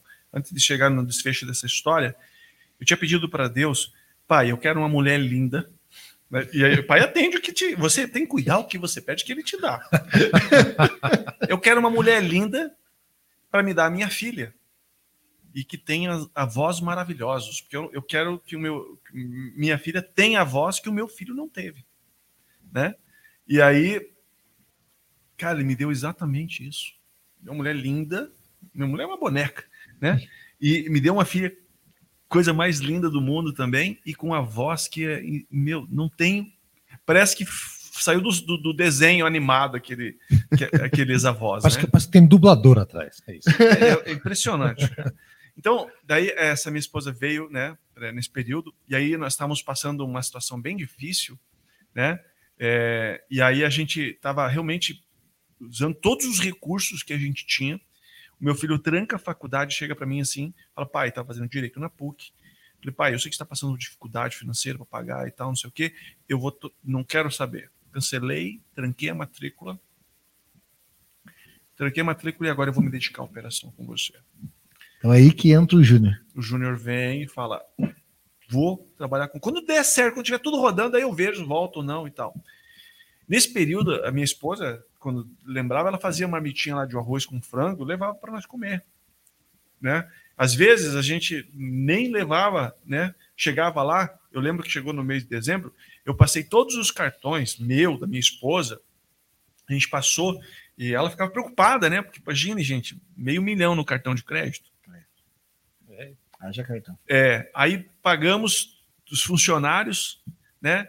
Porque em 2019 é, é, eu recebi esse, essa, essa, oferta de fazer esse processo, de novo, 50-50. Eu falei, pai, não me parece que é do senhor essa oferta. Porque se eu der 50-50, o poder vai sair da minha mão. Uhum. E se ele sair da minha mão, eu não consigo mais fazer o social, eu não consigo doar 100% do O lucro. propósito já não, De não novo. fica tão claro. É, É. e- então assim, vai sair do propósito. Eu não tô nisso para ficar rico. Se fosse para ficar bilionário, já Tinha tinha continuado onde eu estava. É. Então, eu quero o propósito. Daí eu cheguei e falei não. Aí eu fiquei mais uns três meses, né? O- os nossos advogados ficaram me falando, né? Pô, você não pode falar não. Eu Acho que eu posso, a empresa é minha, né? então, né? 100% nem. 100% ainda, né? Aí eu tinha, na verdade, já tinha o Juninho, que era sócio e tal. E nesse período que, que, que a gente passou, né? Aí a gente começa reestruturar a empresa ali, tá? Teve uma situação que, antes de eu ir para o, acho que 2020, a gente começou a captar, eu achei um investidor que foi engraçado até, a gente já estava no prédio do Damasco ali, né? Uhum. Tudo desenvolvendo. E prédio do coisas- Damasco, para quem está nos ouvindo em outros lugares do país, É. é, perto sede. do Parque Barigui, que é um dos pontos mais nobres de Curitiba. É. E o Café Damasco é um café tradicionalíssimo na cidade e tem um local gigantesco. É conhecido por todos pelo Café Damasco, e daí você deixa tudo roxo lá. Ficou tudo roxinho. A gente, o auditório, a gente reformou o prédio inteiro, ajustou lá. E aí ele virou nosso ponto de apoio do prédio todo. O, o Marcelo, que, é, que era o dono, do, um dos donos proprietários, que Deus o tenha, foi um grande apoiador do nosso projeto. Né? Eu conheci o Cabral lá, conheci o Cavon. E, e o Marcelo foi um homem, nossa senhora, ele simplesmente cedeu o prédio para gente, sem a gente ter que pagar nada por causa do movimento. Olha só. É, cedeu o prédio para nós. Então, o que eu perguntei já hoje, se o ser humano é bom, você acaba tropeçando em pessoas boas. Quando você é bom, gente, as pessoas boas chegam até você. Então, você, você ser exemplo na sua vida vai fazer com que as pessoas boas venham até você. Isso não quer dizer que as, as pessoas negativas não vão passar, elas vão querer se aproveitar. E é onde você tem que entender a diferença entre humildade e humilhação. Vocês não têm noção quantas pessoas vêm querer se aproveitar, porque sei o que, me pedir dinheiro. Gente, eu não dou dinheiro para ninguém. Eu faço, desenvolvemos um sistema onde as pessoas vão poder pegar e desenvolver e auto se ajudar. Eu não acredito na doação, eu acredito no desenvolvimento. Uhum. Né? Então, assim, é, recebo crítica, tem gente que me xinga, pede dinheiro, daí eu falo que não, não dou, e me xinga. Né? Então, assim, normal. E isso é normal. Né? Eu sei que é, é, é, situ- ó, situações que acontecem com todo mundo. E aí vem uma pessoa maravilhosa, né? Como o, o- o Marcelo Ferraz, ele realmente nos apoia, nos ajuda. Conheço o Cabral, também é dono do prédio lá. E aí o, o- nós estávamos no prédio lá, Save Cash e tal, e aí vem um investidor e passa no prédio. O que, que é isso aqui? Acabei de passar no posto de gasolina lá e receber esse cashback aí. O que, que é isso aí? Uhum. Daí o cara quer conhecer. E esse investidor, eu não vou dizer o nome, né? Ele, ele foi também muito legal, muito honrado. Isso do nada, você não tinha procurado nada, o cara parou no posto. É, na verdade, ele foi no prédio da, da, Uhum. da Save Cash. E ele perguntou o que, que era aquilo. Tá. Que ele era amigo do Marcelo Ferraz. Ah, tá. Eu, o que, que é isso aqui, né? Daí ele explicou. E aí o cara falou: ah, ele está buscando investidor. Esse cara é bilionário. Então, vou te conhecer. E ele veio: eu quero vender só 5%. Porque depois- eu expliquei para ele: ele falou, cara, você está certo. Ele entendeu e falou: só que eu já estou numa idade que quem administra são meus filhos. Né? E aí chamou os filhos. Aí veio o filho e tal, e falou: é, isso aí Não existe. Não, isso aqui, tá, tá, tá. E os filhos, não, até queriam comprar, mas queriam comprar muito mais. Né? Daí eu falei, sim, mas depois eu vou ter que abrir por causa disso e tal, tal, tal. Eu preciso pensar, eu só preciso de tanto agora. Não faz sentido eu pegar tanto por tanto, que eu não, não preciso, eu preciso abrir por step. Uhum. Não, mas a gente quer isso, tal, não sei o que, tal. Resumindo, o menino não, não, não veio. Mas o cara que fez a avaliação da empresa, que daí é o Clemente Cavon, que é o cara que fez a fusão da Sadia com a Perdigão. Só. É, ele pre- preparou o material todo para esse pessoal e ele simplesmente chegou e falou o seguinte: ele veio para mim e falou: Caraca, meu, esses números são muito grandes. Daí Ele, ele entendeu todo o negócio e falou: Eu vou te ajudar. Eu vou te ajudar. Eu falei assim, tá. Daí a gente criou o negócio de captação de microsócios e tal, e a gente fez o negócio, foi desenvolvendo e tal. E nisso veio o Denerson Mota pela Tânia Moura, que é uma, pessoa maravilhosa. Amo essa mulher, meu irmão. Ela é maravilhosa. A Tânia pega o telefone e me coloca falar com qualquer um. Como ela já me botou para falar com a dona Magazine Luiza lá. Numa ligação, ela rapidinho já marca com todo mundo. É uma pessoa extraordinária e totalmente do propósito. Aí ela me traz o Denerson Mota, que é presidente da P&G Lumini no Brasil, da Procter Gamble, e, e ele é dono da Symphony, junto com mais 250 advogados do mundo inteiro, estão em mais de 50 países, estão ajudando a gente no desenvolvimento do projeto. Né? Aí veio, traz ele e tal, e, o, e aí ele cuida da parte contratual, o Cavão cuida dos processos, aí fica tudo muito embolado ali, mas a gente começa a levantar recursos e começa a entrar os recursos necessários para a gente poder tocar a operação. E aí a gente desenvolve todo um movimento onde 1% só de cada país é vendido em ações e os outros 99 ficam para a matriz, que fica, vai ficar em UK, no, na Inglaterra. Uhum. E aí, desse processo, depois a gente vai desdobrar lá na frente. Mas ele começa a desenvolver esse processo e ajudar. Tinha momentos, fala assim, pô, vou pagar a folha. O Cavão ia lá, conseguia grana e pá, me ajudava, concluía, às vezes terminava. O Marcelo Ferraz me prestou dinheiro para ajudar. E assim, sabe, é, poucas, pouquinho, mas Uhum. é, eu- o que eu falo é a ação. Que no momento certo fez diferença. Exatamente. Aham. E aí o Cabral entra na jogada. Né? Porque o Cabral é dono do prédio, e aí o, o- o- esse investidor que ia pegar assumiu que, ah, não, vou investir, vou te investir. Até então eles iam investir. E aí ele fala, vou depositar o dinheiro para você. Daí chega para depositar o dinheiro no dia, em 2020, ele vai depositar o dinheiro no, no- no- no- na folha de pagamento no dia 10 de dezembro. Aí eles veem a notícia que eles não iam mais colocar o recurso. Já contando com a grana. Tipo, eu, no dia de pagar o salário dos caras, você recebe a notícia ali.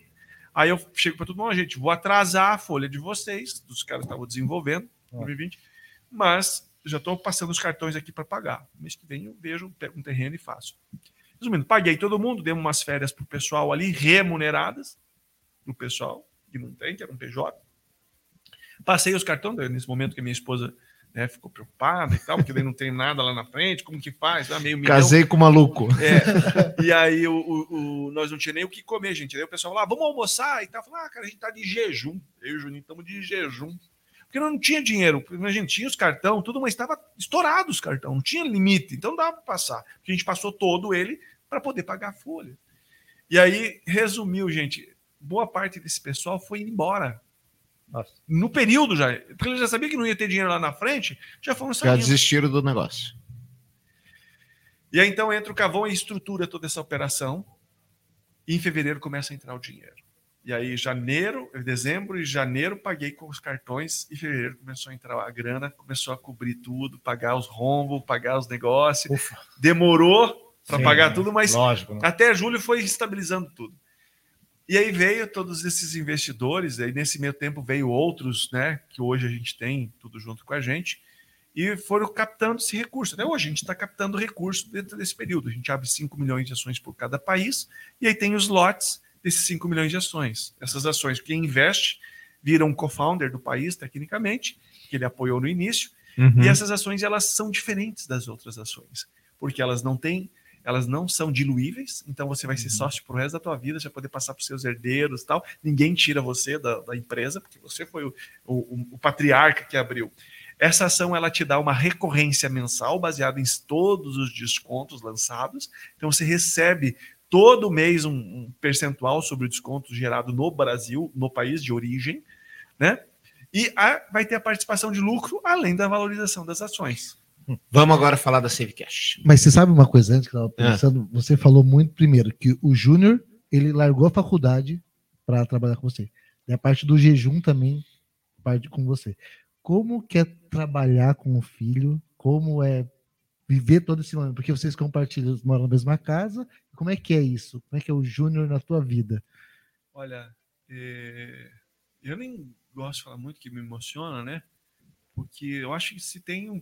Ó, pense, pense você como pai. Se você Eu sou de dois. de dois. você, você sabe que um pai, gente, eu até falei esses dias atrás que quando as pessoas falam assim, eu não sou a favor, eu não sou, eu sou contra, contra não, né? Eu sou, eu sou, eu, eu sou um pouco diverso de um mandamento da Bíblia que diz: ame o teu próximo como a ti mesmo. Rapaz, essa eu vou querer ouvir. É. Agora chamou a minha atenção. Vamos lá, e aí? É, eu sempre falo para as pessoas: ame o teu próximo como um pai ama um filho. Mais profundo. Muito. Muito mais. Porque o que, que acontece quando um pai ama um filho? O pai tira dele para dar para o pai quer o melhor para o filho. Se você vê teu filho passando frio, você vai tirar a tua blusa e vai dar para ele. Normal. E por que ama o, de pai para filho e não o- ama teu próximo como a ti mesmo? Aí eu passo um momento de reflexão para vocês. Vocês é, bebem? Você bebe álcool? Sim. Você dá para teus filhos? Nunca. E como que você pode É. amar o próximo, então? Então, já, primeiro ponto. Outro, você já passou do limite da velocidade quando você dirigiu? Acho que sim. Ó o silêncio. Eu, eu tô pensando silêncio. assim, porque eu não, não, não sou muito de correr, não. Mas já todo mundo sim. acaba passando. Algum momento. Sempre passa. Então, é, você bebe, muitos outros fumam. Ou seja, a gente come qualquer coisa, a gente não olha a alimentação, a gente não se exercita, a gente não cuida da gente. Ou seja, a gente não se ama. E se a gente não se ama, como que eu vou amar o outro como eu me amo? Né? Então, o que, que eu levo além, né? Como Jesus na cruz falou, né, Pai? Eles não sabem o que fazem, né? E que eles aprendam a amar como eu amei eles, né? E Jesus amou a gente como ele um só, que é Deus, nos amou como o Pai ama o Filho. Então faltou um pouquinho de discernimento nesse momento, porque eu digo quando você ama uma pessoa, se você amar como um filho, você vai tirar de você, vai dar para ela. Só que o seguinte, o que é amar um filho? Amar um filho é o seguinte: amor pequeno e amor grande. Vocês sabem a diferença disso, não? Qual que é a diferença? Eu não disso? sei. Eu também não. Então, amor pequeno. Amor pequeno é quando você permite que o teu filho faça tudo o que ele quiser. 100%. Ah, pai, não sei o que, quero isso, ah, quer um doce, quer aquilo, quero ver isso, quero... 100% você deixa ele fazer tudo que ele quer. Isso é amor pequeno. Amor grande é quando você educa ele, mesmo doendo em você. Então, dói em você. Nossa, você não consegue. Eu lembro de ter educado meu filho e chorado depois que eu deixei ele. Saía e eu chorava depois. Por quê? Porque dói na gente. Quando a gente ama, fazer aquilo que é o certo dói mais na gente do que neles. Mas é necessário para que ele aprenda e ele evolua. Então, olha só, o que eu quero dizer com isso? Amar grande. Eu vejo alguém passando necessidade e tal. Eu olho, cara, eu só vou te ajudar se for para te tirar daqui. Vamos aprender, vamos evoluir. Teve um episódio em Curitiba, talvez essa pessoa escute essa mensagem um dia, ele vai lembrar disso. Eu estava passando no sinaleiro e o rapaz falou assim: Ô, senhor tem um dinheirinho para me dar? Tenho filho, estou passando fome. Eu falei, gente, tá aqui meu cartão, cinco reais na época. Tá aqui, ó. Vai lá nessa empresa que eu vou te dar um emprego, vou te formar. O cara não foi. Aí passou outra vez esse cara numa farmácia, já lá na República Argentina, era na João Beto, eu lá na República Argentina, esse rapaz de novo. Falei, ô meu, ah, então teve um problema, tive que usar o dinheiro. Então, de novo, tá aqui mais cinco reais de novo, tá aqui o cartão, vai lá que eu vou te formar e vou te dar um emprego, você não vai precisar pedir. Terceira vez, fui levar o Juninho lá na Clinipan, lá na frente do quartel, Sim. Tava estacionado, aí tinha uma banquinha, aí veio esse rapaz, a hora que eu olhei, ele eu abri a porta e desci e falei, seu vagabundo, sem vergonha, você não tem vergonha na tua cara? Larga a mão de ser vagabundo, rapaz. Vá arrumar o que fazer. Você não... Ele olhou, você lembra de mim? Eu lembro sim, senhor. Então, rapaz, cria vergonha na sua cara e vá trabalhar. Para de enganar as outras pessoas. E aí o cara, me desculpa, senhor, não sei o quê, baixou a cabeça e foi embora. Aí o dono da bem, Ô, esse cara fica direto aqui, bem que o senhor fez e tal. Falei, não, eu- o meu relacionamento com ele é antigo. E até hoje ele não apareceu na empresa. nunca mais, nem, nem- nem- nunca vi falar do rapaz. O que que acontece? As pessoas, elas querem sempre o caminho mais fácil. Elas querem um amor pequeno. O imediatismo. É um amor pequeno, aquilo que tudo é permitido, quero agora, vou fazer e tal. E ela esquece que o amor grande, que é o amor interno, interno e intenso, ele é mais dolorido, ele demora mais, ele precisa mais, ele dói mais. E aí elas não aprendem a valorizar esse, esse período, esse aprendizado, esse, esse ciclo que ela tem que passar. Então, se as pessoas entendessem, primeiro, amar o outro como um pai ama um filho, ou como ou mais maior ainda, vamos falar assim, um amor ainda muito maior, uma mãe ma- ama um filho, que daí é, é- é- é surreal, Incondicional. é incondicional. Daí fala assim: ah, mas tem aqui. Gente, eu falo para vocês. Dê uma condição financeira para aquela mãe que abandonou o filho. Que ela tenha condições que ela possa. Eu duvido que ela vai doar esse filho ela doa por causa das circunstâncias em que ela está. Tá? E ela vai vi- viver com aquela dor no peito dela. Então, amar como uma mãe ou como um pai ama um filho faz com que você queira o melhor para ele. Então, o Júnior foi criado de uma maneira que ele sempre joguei com ele, brinquei com ele, mas ele nunca ganhou de mim até o dia em que ele realmente conseguiu. Ele só foi conseguir depois de adulto. Ele chorava, ele estourava, chutava, brigava. Pai, pode chorar, não. Sabe por quê? Olha esse aprendizado agora, vocês que têm filhos pequenos. É muito importante que vocês ensinem o filho de vocês a se frustrarem e não a ganhar tudo.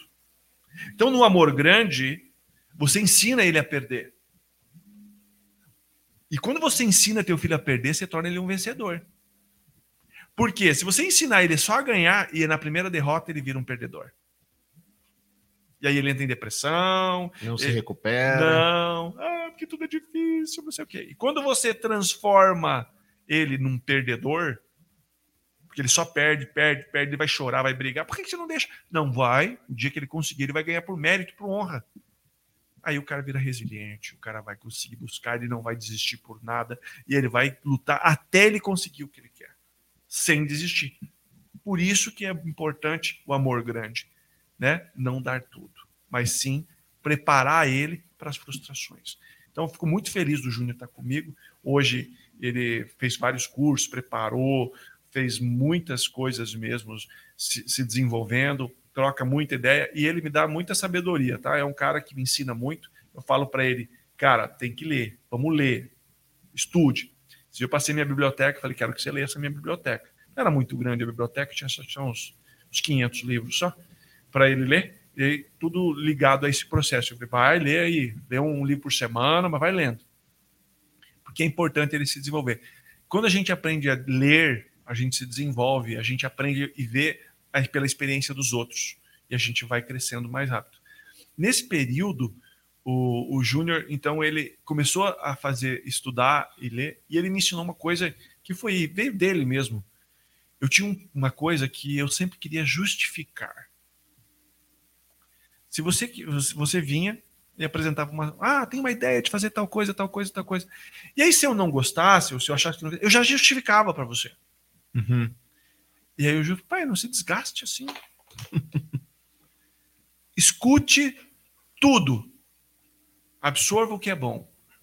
E o que não te serve, se descarta. Se a gente aprender a escutar sem discutir, gente, nossa, a vida fica mais leve. Mas muito mais leve. Gente, é melhor estar em paz do que estar certo. Esse é. o ensinamento máximo. Hoje temos vários ensinamentos bacanas aqui. Você não quer acabar com a fome no Brasil, né? Você quer acabar com a fome no mundo. no mundo. Por isso a gente já começou a abertura agora de UK, Estados Unidos e Canadá, e a gente já está com todo o projeto estruturado para a captação em cada um dos países, arrumar os co-founders em cada um dos países. É, a gente fechou uma parceria com uma empresa mundial de pagamentos e ela nos qualifica a operar nos 242 países. Vamos lá. Eu tenho os savers, que são pessoas que vão aos estabelecimentos. O estabelecimento ele ganha. Vai me corrigindo aí. Ele ganha um sistema de CRM para acompanhamento de vendas, que você pode fazer o um marketing gratuito. Quer dizer, você pode ter ali um acompanhamento de quem comprou, quem não comprou, quem vendeu e não vendeu. O Saver não paga nada por isso, só oferece um, um cashback. É, na verdade, vamos lá. Os savers que a gente chama são os nossos salvadores, né? Sim.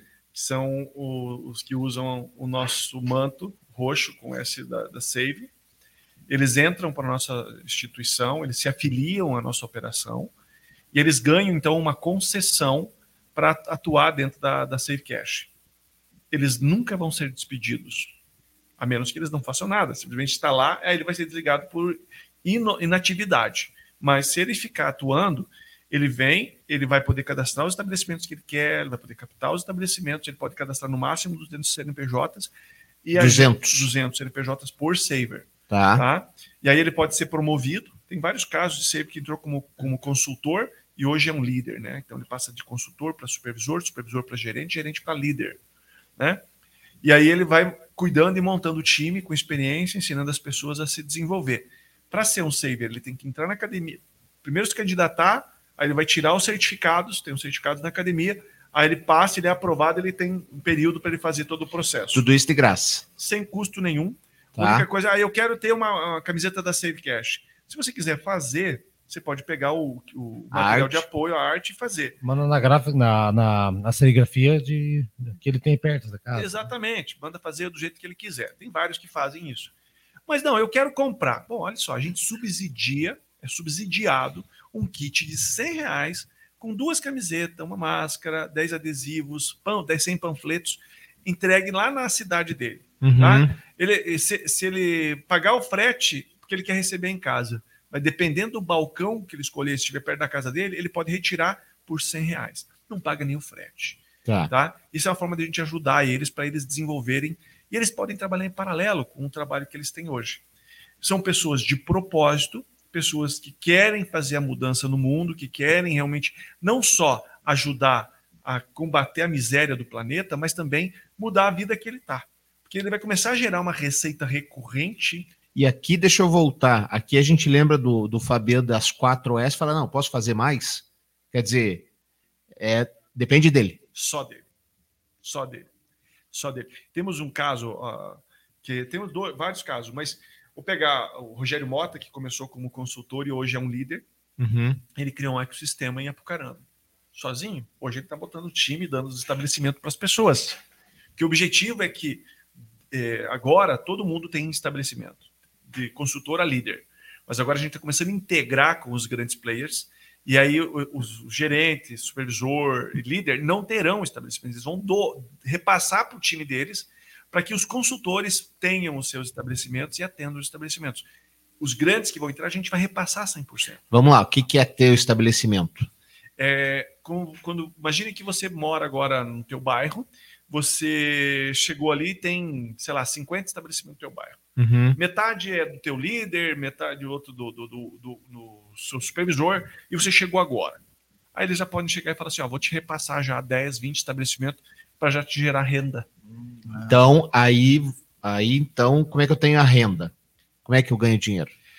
Bom, primeiro você vai chegar no estabelecimento, vai mostrar para ele, oi, o senhor quer aumentar o seu faturamento? Daí ele fala, quem não quer, né? Sim. Daí ele vai pegar o cadastro e vai ativar esse estabelecimento. Então, ele vai ativar, vai ensinar. Estabelecimento grátis. Ele tudo não paga mensalidade, não paga anuidade, tá. né? Ele entra, porque esse sistema ele foi desenvolvido para ajudar o pequeno empreendedor a se desenvolver, entendeu? A combater os grandes players. Só que os grandes viram o que a gente faz e estão vindo em massa. Então a gente vai começar a liberar os grandes agora, não tem o que fazer, entendeu? Então, Até porque você tem um propósito a atingir. Exatamente. Exato. É mais é. fácil chegar no propósito. É, e aí os pequenos, que eram para ser os mais é, favorecidos, uhum. né, eles demoram para desenvolver.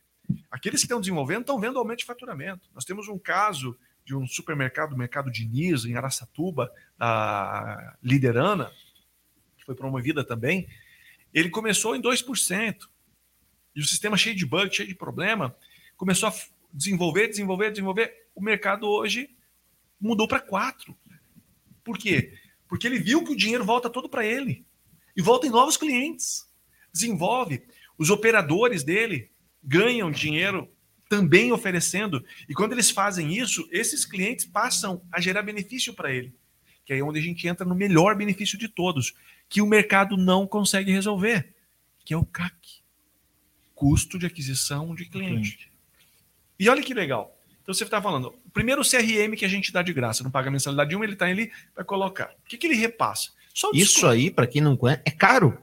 É um CRM bom é caro. Caríssimo. Você pagar a mensalidade. É. Só isso já vale. Uhum. É, e fora todos os outros benefícios. Tá. Daí você tem uma outra coisa chamada marketing seguro. Uhum. Vamos lá, você pode fazer campanhas direcionadas. Olha só, você pode dar para qualquer cliente, apenas para seus clientes, apenas para clientes sumidos que não compram mais com você há mais de 30 dias, ou apenas para novos clientes que nunca compraram com você. Isso tudo de graça. Então você cria uma promoção, coloca lá o produto e aí o, o cliente vai aparecer no app dele só para aquele cara que nunca comprou com você. Bom, CAC zero. É isso mesmo. Você vai colocar ali, vai fazer propaganda, vai dar um desconto. E se o cara vir até você, aí você só vai. Re... O sistema vai absorver esse desconto que você deu ali. É, simples. De graça. Você vai fazer marketing por geolocalização. Beleza. que mais? Fabiano, você falou geolocalização? Isso mesmo. Dentro do app, o estabelecimento tem WhatsApp, redes sociais, site, telefone, tudo de forma aberta. Então, o que, que acontece? Quando eu coloco por geolocalização, quero uma pizza. Vou abrir meu app em qualquer lugar que eu estou. Ele vai mostrar as pizzas mais próximas por geolocalização. E aí eu posso entrar em contato com a pizza pelo WhatsApp e falar: você pode mandar entregar para mim aqui? Sim, pronto. A gente resolve um problema de geolocalização para que as pessoas possam encontrar os estabelecimentos que estão perto dela. E não só isso. A questão de, dessa, de, o exemplo da pizza pode ser replicado, por exemplo, de, de comida em geral. É. É, todo mundo sabe que o, o, aplicativo mais famoso é o iFood. São, em média, 27% ah, a taxa de entrega. A mais. A, a, taxa que o iFood cobra. Isso, só que ele tem entrega, né? Então, vamos lá. Sem entrega, o iFood cobra entre 12 e 15. Ok. 12 e 15. Mesmo assim. É. é. E a gente não cobra nada.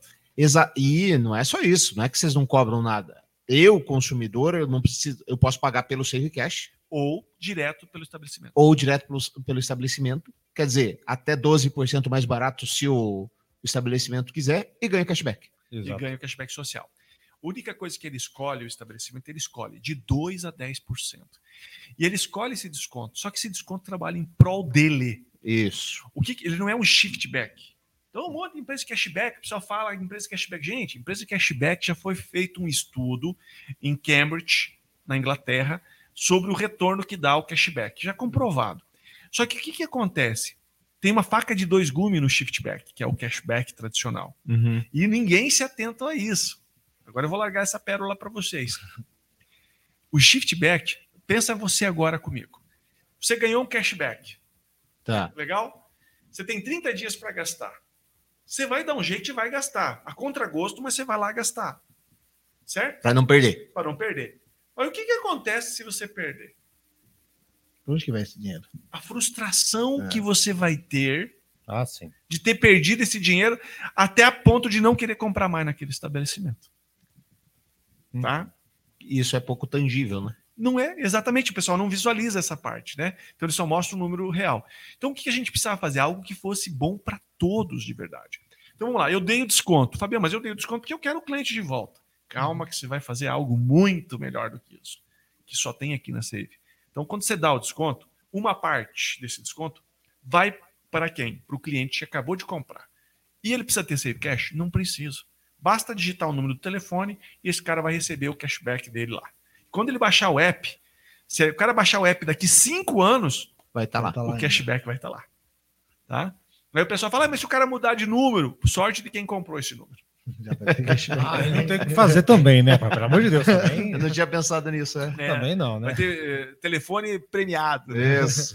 E, e, aí o, o, É tipo a figurinha Gold do Neymar. É, mais ou menos isso. É. Comprei um chip, tem 9 mil reais aqui de cashback. Imagina. Pô, só vai dar querendo comprar. É. Olha isso aqui bacana, né? A gente brinca que, que nessa parte de, de, de, de cashback não expirar, então o cara sempre vai estar ali. E aí, beleza, uma parte foi para o cliente, outra parte fica para o estabelecimento que fez a venda. Como assim fica para o estabelecimento que fez a venda? Uma parte desse desconto vai virar vale dinheiro na nuvem. Eu já vou explicar o que, que é isso, tá?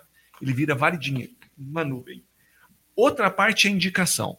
Então vamos lá. Todos vocês já participaram daqueles programas lá? Ou indique um amigo e ganhe dezão? Uhum. Sim. Que tal você ganhar por seis meses sobre tudo que ele ganhar? É, é Mais muito, interessante. muito mais, mais do que ganhar dezão. Sim. Você imagina que agora você indicou teu amigo e teu amigo foi lá na Honda e comprou um carro. Aí você acorda, tem milão. Do, teu na- do nada. do nada no teu app. Né? Então, uma parte vai para quem indicou. Se foi um usuário, vira cashback para ele gastar no ecossistema.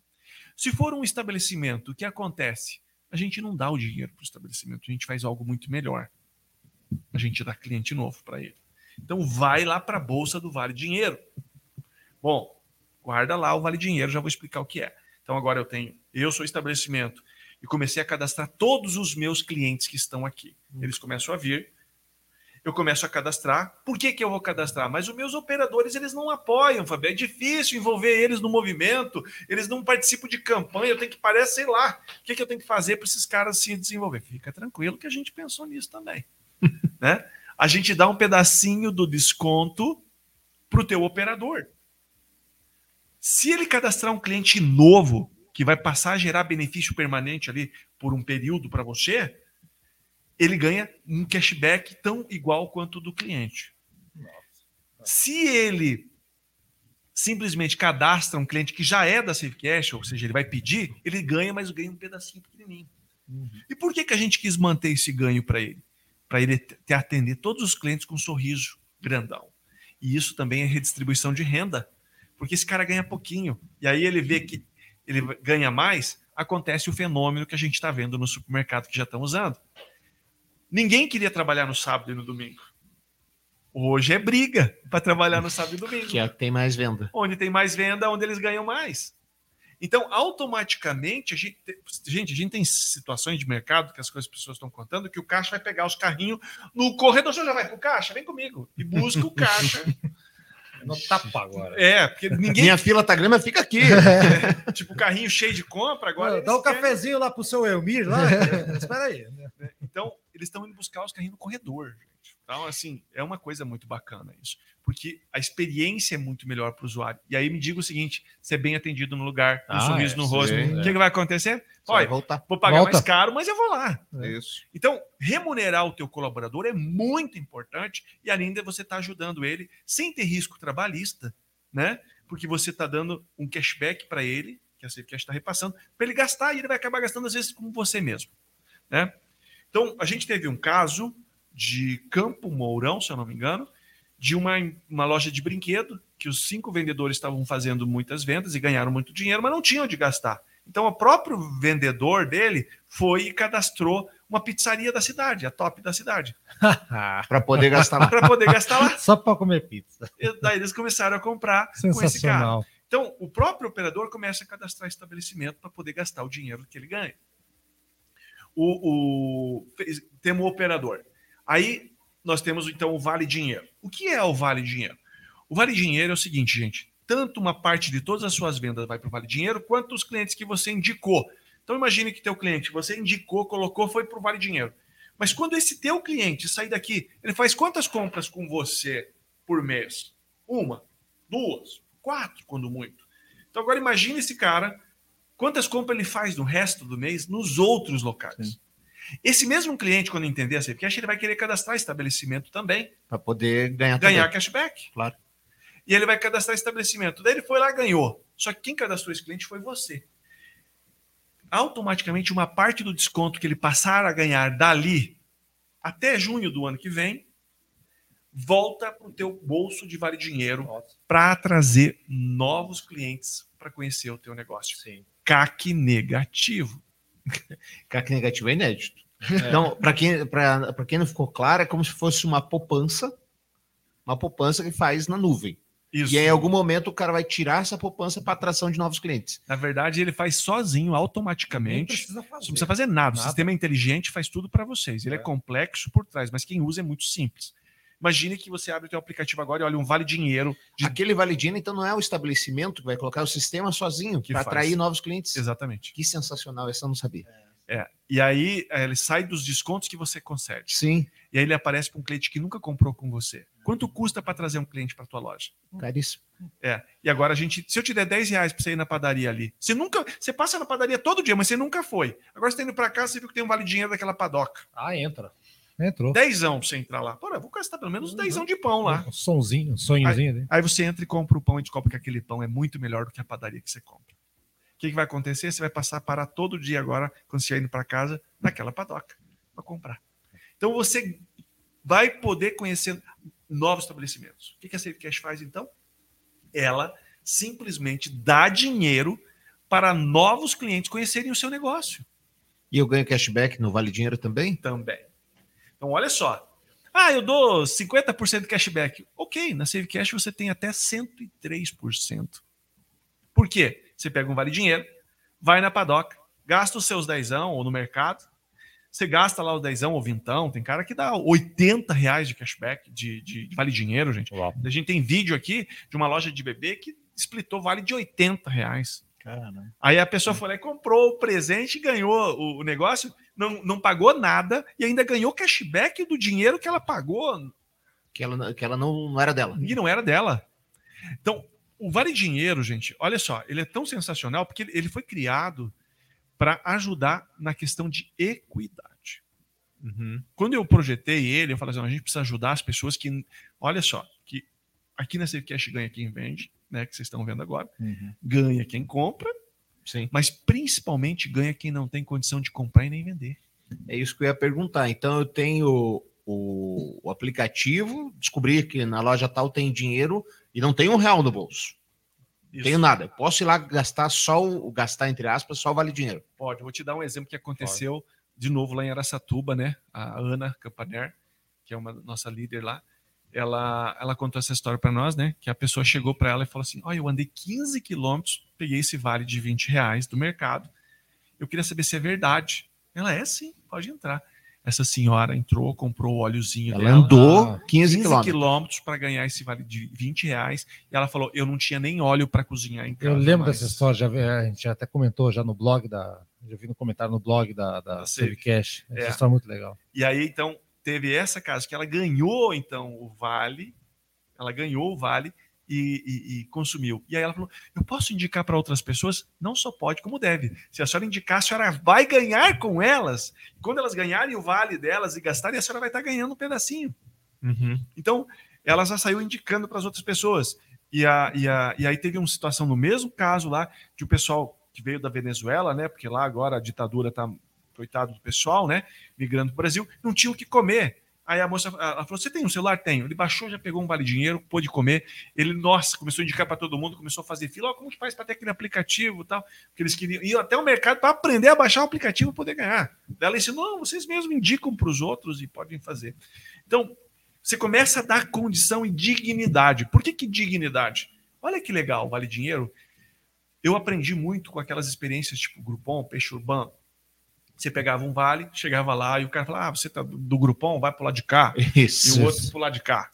Né, O, o empresário ele não entendia o benefício do negócio. Não.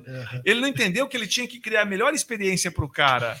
Na E aí- cabeça do cara, tô dando desconto pros pobres. Na cabeça dele. Exatamente. E eu usei Groupon. E aí fui e falei, nunca mais eu volto aqui. Eu Exu. senti. falei, o cara não entendeu a lógica daquilo, né? Nunca mais usei Groupon também.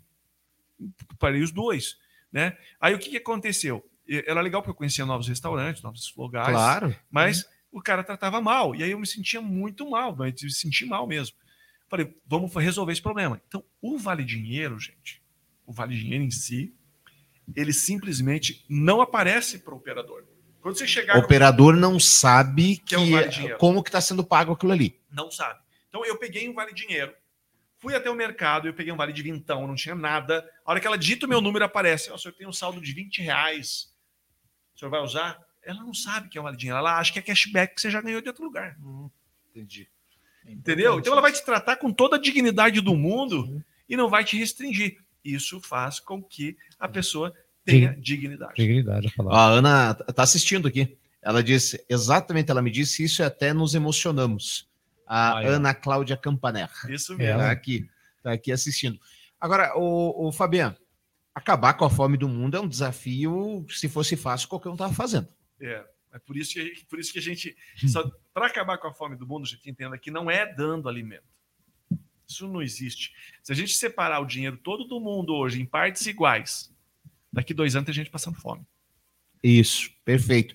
E aí eu quero chegar, porque eu achei muito interessante, vocês fizeram uma ação semana passada ou retrasada, é, distribuição de Vale mais social. Vale Mais Social. Eu estava presente, eu vou falar que foi muito emocionante. Foi mesmo. Tá, aí eu quero duas nuances. O que, que é o Vale Mais Social, tá? E vocês não deram o dinheiro. Não. Vocês capacitaram a pessoa a usar o dinheiro da maneira certa. É mais ou menos isso? Entendi errado. É, vamos lá, vou te explicar. O Vale Mais Social, lembra que eu falei uma parte do desconto? Esse, uma parte desse desconto ele vai para o social. Então a Uhum. gente trava 6% bruto de todos os descontos gerados à plataforma e eles viram Vale Social. Entendo que esse desconto, o estabelecimento ele repassa o desconto integral para a plataforma, ele escolhe de 2 a 10 e ele repassa esse valor para a plataforma. Então ele tem que carregar a plataforma para esses descontos serem splitados. E aí, quando ele faz isso, 6% bruto do desconto, já quando ele vai lançando as vendas, fica travado para o desenvolvimento social da cidade. No começo, como nós estamos passando por um período de muita crise eh, alimentar, a gente então disponibiliza o Vale Social.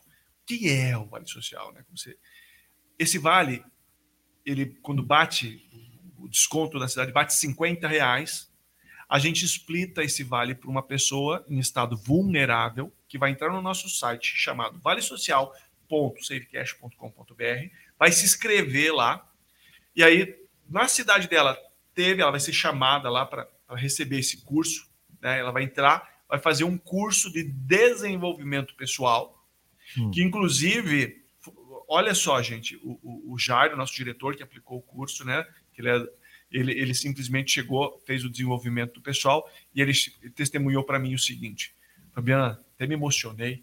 Teve pessoas, mas especificamente uma senhora, que chegou para mim e falou o seguinte: Nossa, eu nunca tinha ouvido falar dessas coisas.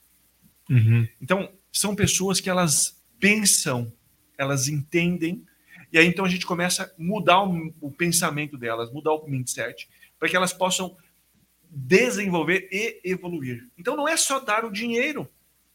A gente vai dar o vale social, porque elas estão passando por vulnerabilidade, mas a gente vai criar um programa com mais de 100 cursos de 20 minutos, onde a pessoa vai assistir esse curso, vai responder corretamente, e aí então ela vai receber os 50 reais para ela gastar dentro do ecossistema. E aí, beleza, ela recebeu o vale, foi gastar bonitinho. Nesse começo a gente vai dar, tá dando todo o, o, o social ali, né? Os 6% pro, pro Vale Social. A Savecash também vai devolver o lucro dela até a gente estabilizar esse problema no Brasil de novo para o Vale Social. E aí a gente cria um data lake, um banco de dados das pessoas que estão necessitadas.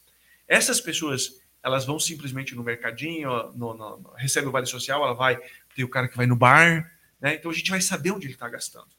E aí eu começo a mapear essas pessoas através de uma máquina de conhecimento, de uma machine learning.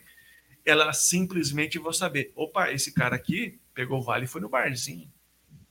Esse cara aqui foi lá cortar o cabelo. E, e, e contra a fraude também, né? Porque uma família, o cara, uma família pode colocar duas ou três pessoas se cadastrando para receber o, esse Claro. vale, né? Também o sistema é inteligente para detectar esse tipo de movimentação também. Então, nesse começo, a gente vai mapear todo mundo. Todo mundo vai entrando e vai recebendo. Então, é um custo que a gente paga para esse movimentar. Então, pode ir na mesma casa receber quatro? Pode. Às vezes, a gente dá 50 reais por pessoa até uma vez por semana. Tá? Ah, tá. E aí, então, ela recebe, ela faz o curso, e se ela gastar no mercado, tá valendo. Só que ali, gente, dentro do app dessas pessoas, eu vou saber que ela vai pegar vale dinheiro, ela vai pegar vale desconto, ela vai começar a usar o aplicativo, porque ela sabe os benefícios que tem. Eu sei que aquele telefone, quanto ele ganha. Eu sei quanto ele gasta. Hum. Sim. E aí eu consigo mapear ele e dizer o seguinte: esse número ele é crítico, ele precisa de ajuda. Esse não precisa de tanto. Então eu crio uma lista de criticidades, aonde qualquer pessoa, depois que eu tiver com esse data lake montado, qualquer pessoa, você já doou a cesta básica? Já. Você tem certeza que a pessoa que recebeu precisava? Não. Na Safecast você vai saber. E quando você doa para uma instituição, 40% fica na instituição, porque ela precisa de estrutura para isso. Com a Safecast não tem isso. Você vai doar 100% vai para a pessoa. E essa pessoa vai poder te agradecer. Você vai saber quem recebeu. Ela vai te agradecer e aí você vai doar. Pronto, resolveu a família. Pô, gostei. Vamos lá dizer que ela diz o seguinte para ti. Pô, tô um mês comendo farinha com água. Muito obrigado por esse vale que você nos deu. Você fala, gostei. Recorrência nesse cara. Vou dar um por mês. Uma cesta por mês eu vou dar para ele. E aí ele vai poder. Aí vai chegar um momento que a gente vai te falar: ó, esse teu já não precisa mais. Se você quiser continuar a dar, ele já está se sustentando. Que a gente vai mapear ele. Decisão tua daí, né? Tua, quer continuar dando? Não, eu gostei deles, eu tenho troco figurinha, converso com eles, adotei essa família. Então, as empresas vão poder fazer esse tipo de doação. Bacana. As pessoas vão poder fazer isso. Você chega aqui, na minha cidade, qual que é a fila de fome? Ó, aqui tem 200 pessoas. A empresa fala, vou zerar essa fila. E ela faz a campanha, ajuda. Ó, através do sistema da SafeCash, a gente tirou 200 pessoas da fila da fome. Sem depender de terceiro, de ONG, de nada. Ele vai lá e faz. Eles falam, pô, Fabio, vai acabar com a ONG? Não, pelo contrário. Nós estamos apoiando todas as ONGs, vamos levar recursos para elas e vamos desenvolver para que elas possam ajudar a comunidade. Vários institutos, né? Tem agora o Instituto lá, é, Vida, né? Vários, vários, a PAI, é, Vida, é. muitos outros, muitos, muitos, muitos institutos estão se afiliando a SafeCash. Uhum. Tá? E aí entra a fase 2 do Vale Social. Né? Primeiro, o Vale Social entra com a parte, então passa a se trabalhar por doação direta e dirigida agora, que as próprias empresas vão estar fazendo isso, as pessoas vão estar fazendo isso, até porque a gente acredita que vai cair muito a necessidade desse vale. Uhum. Tá? Então as pessoas começam a tirar, e aí entra a etapa 2, que é onde nasce o projeto com a ideia de desenvolvimento humano aonde todas as ONGs, instituições, igrejas que estão se afiliando, todos vão se apoiar ao nosso projeto e aí eles vão escrever o projeto deles. Então, lá na tua cidade, imagina que você quer desenvolver um, um programa para transformar pessoas em radialistas. Uhum. Aí você cria um programa, você cria um programa e esse programa vai fazer com que tenha um custo, sei lá, de 10 mil por mês. Para ele manter um ano, 120 mil. Forma radialistas, tal, isso aqui, programa 120 mil, tantas vagas, tal. Aí você cria o programa, coloca lá. Você, pessoa física, você não é uma ONG, não é uma instituição. Você pode criar o programa. Porque a Civicash Foundation, se o teu projeto for aprovado pela comunidade, exatamente, de forma eletiva, uhum. então eles votam e o teu projeto ganhou é porque a comunidade acha que ele é importante. Então ele passa a ser apoiado pelo movimento. A gente pega os voluntários que vão acompanhar o teu projeto, que vão olhar se ele está sendo executado e aí a gente vai liberando recursos para você desenvolver o teu movimento. Meus queridos, tempo estouradaço. Acabou. Muito Acabou. bom, muito Fabiano, o que, que eu não perguntei que você acha importante a gente falar? Olha, você me perguntou se era uma tarefa fácil acabar com a fome no mundo. Você falou para mim se era importante, como que faria para acabar com se era difícil, né, que é uma tarefa meio Acabar com a fome do mundo. acabar com a fome do mundo. Eu digo para você, é fácil quando as pessoas se juntarem. Então, agora a gente criou um movimento. Essa empresa ela é das pessoas. Eu não vendi, não vou vender. Essa empresa ela vai ficar e vai ajudar a desenvolver para resolver o problema da humanidade. Então, todo mundo que quer fazer parte desse movimento para acabar com a miséria no mundo, criar equidade, desenvolver, eles só precisam de uma coisa. Ou eles pedem por Safe Cash, ou eles utilizem a Safe Cash, ou eles passam a ser um saver e ajudar a gente nesse movimento. Dá para fazer. É só se apoiar um aos outros. Não tem como fazer sozinho, mas junto a gente pode fazer qualquer coisa. Gente, conversei aqui então, conversamos com o Fabian Ariel Borcheit. Acertei? Certinho. Certinho. Ele que é o fundador, criador da Save Cash. Um monte, centenas aqui de mensagens. Muito obrigado a você de todo o Brasil que nos acompanhou. Agradecendo a rádio e o Jornal do Povo.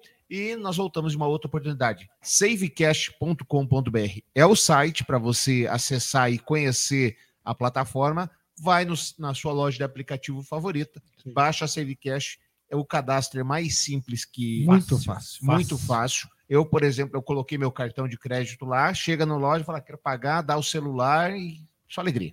Isso aí. Nada de ficar encostando para lá, pra né? isso aí é coisa do passado. Coisa, é, é, as pedras. Deixa eu só terminar com uma cerejinha do bolo, Manda. que a gente fechou uma parceria e a gente vai trazer a maquininha de adquirência com os oito principais adquirentes, garantindo a menor O que, taxa. que é adquirente? É aquela maquininha de cartões de crédito Aham. que você passa o teu cartão na loja. Tá. Então todo mundo sempre tem a maquininha do fulano, do Beltrano, do Ciclano, tem um monte de empresas e vários tipos de maquininha. Agora a gente vai ter uma única maquininha roxinha da Save Cash que tem os oito principais adquirentes do Brasil, garantindo a menor taxa de forma rotativa para o teu negócio. Que é isso? Não tem como Aí- escapar, eu tô falando. É. é sobre isso e tá muito bom. Valeu, gente. Um abraço, muito obrigado, Obrigado. e até a próxima oportunidade.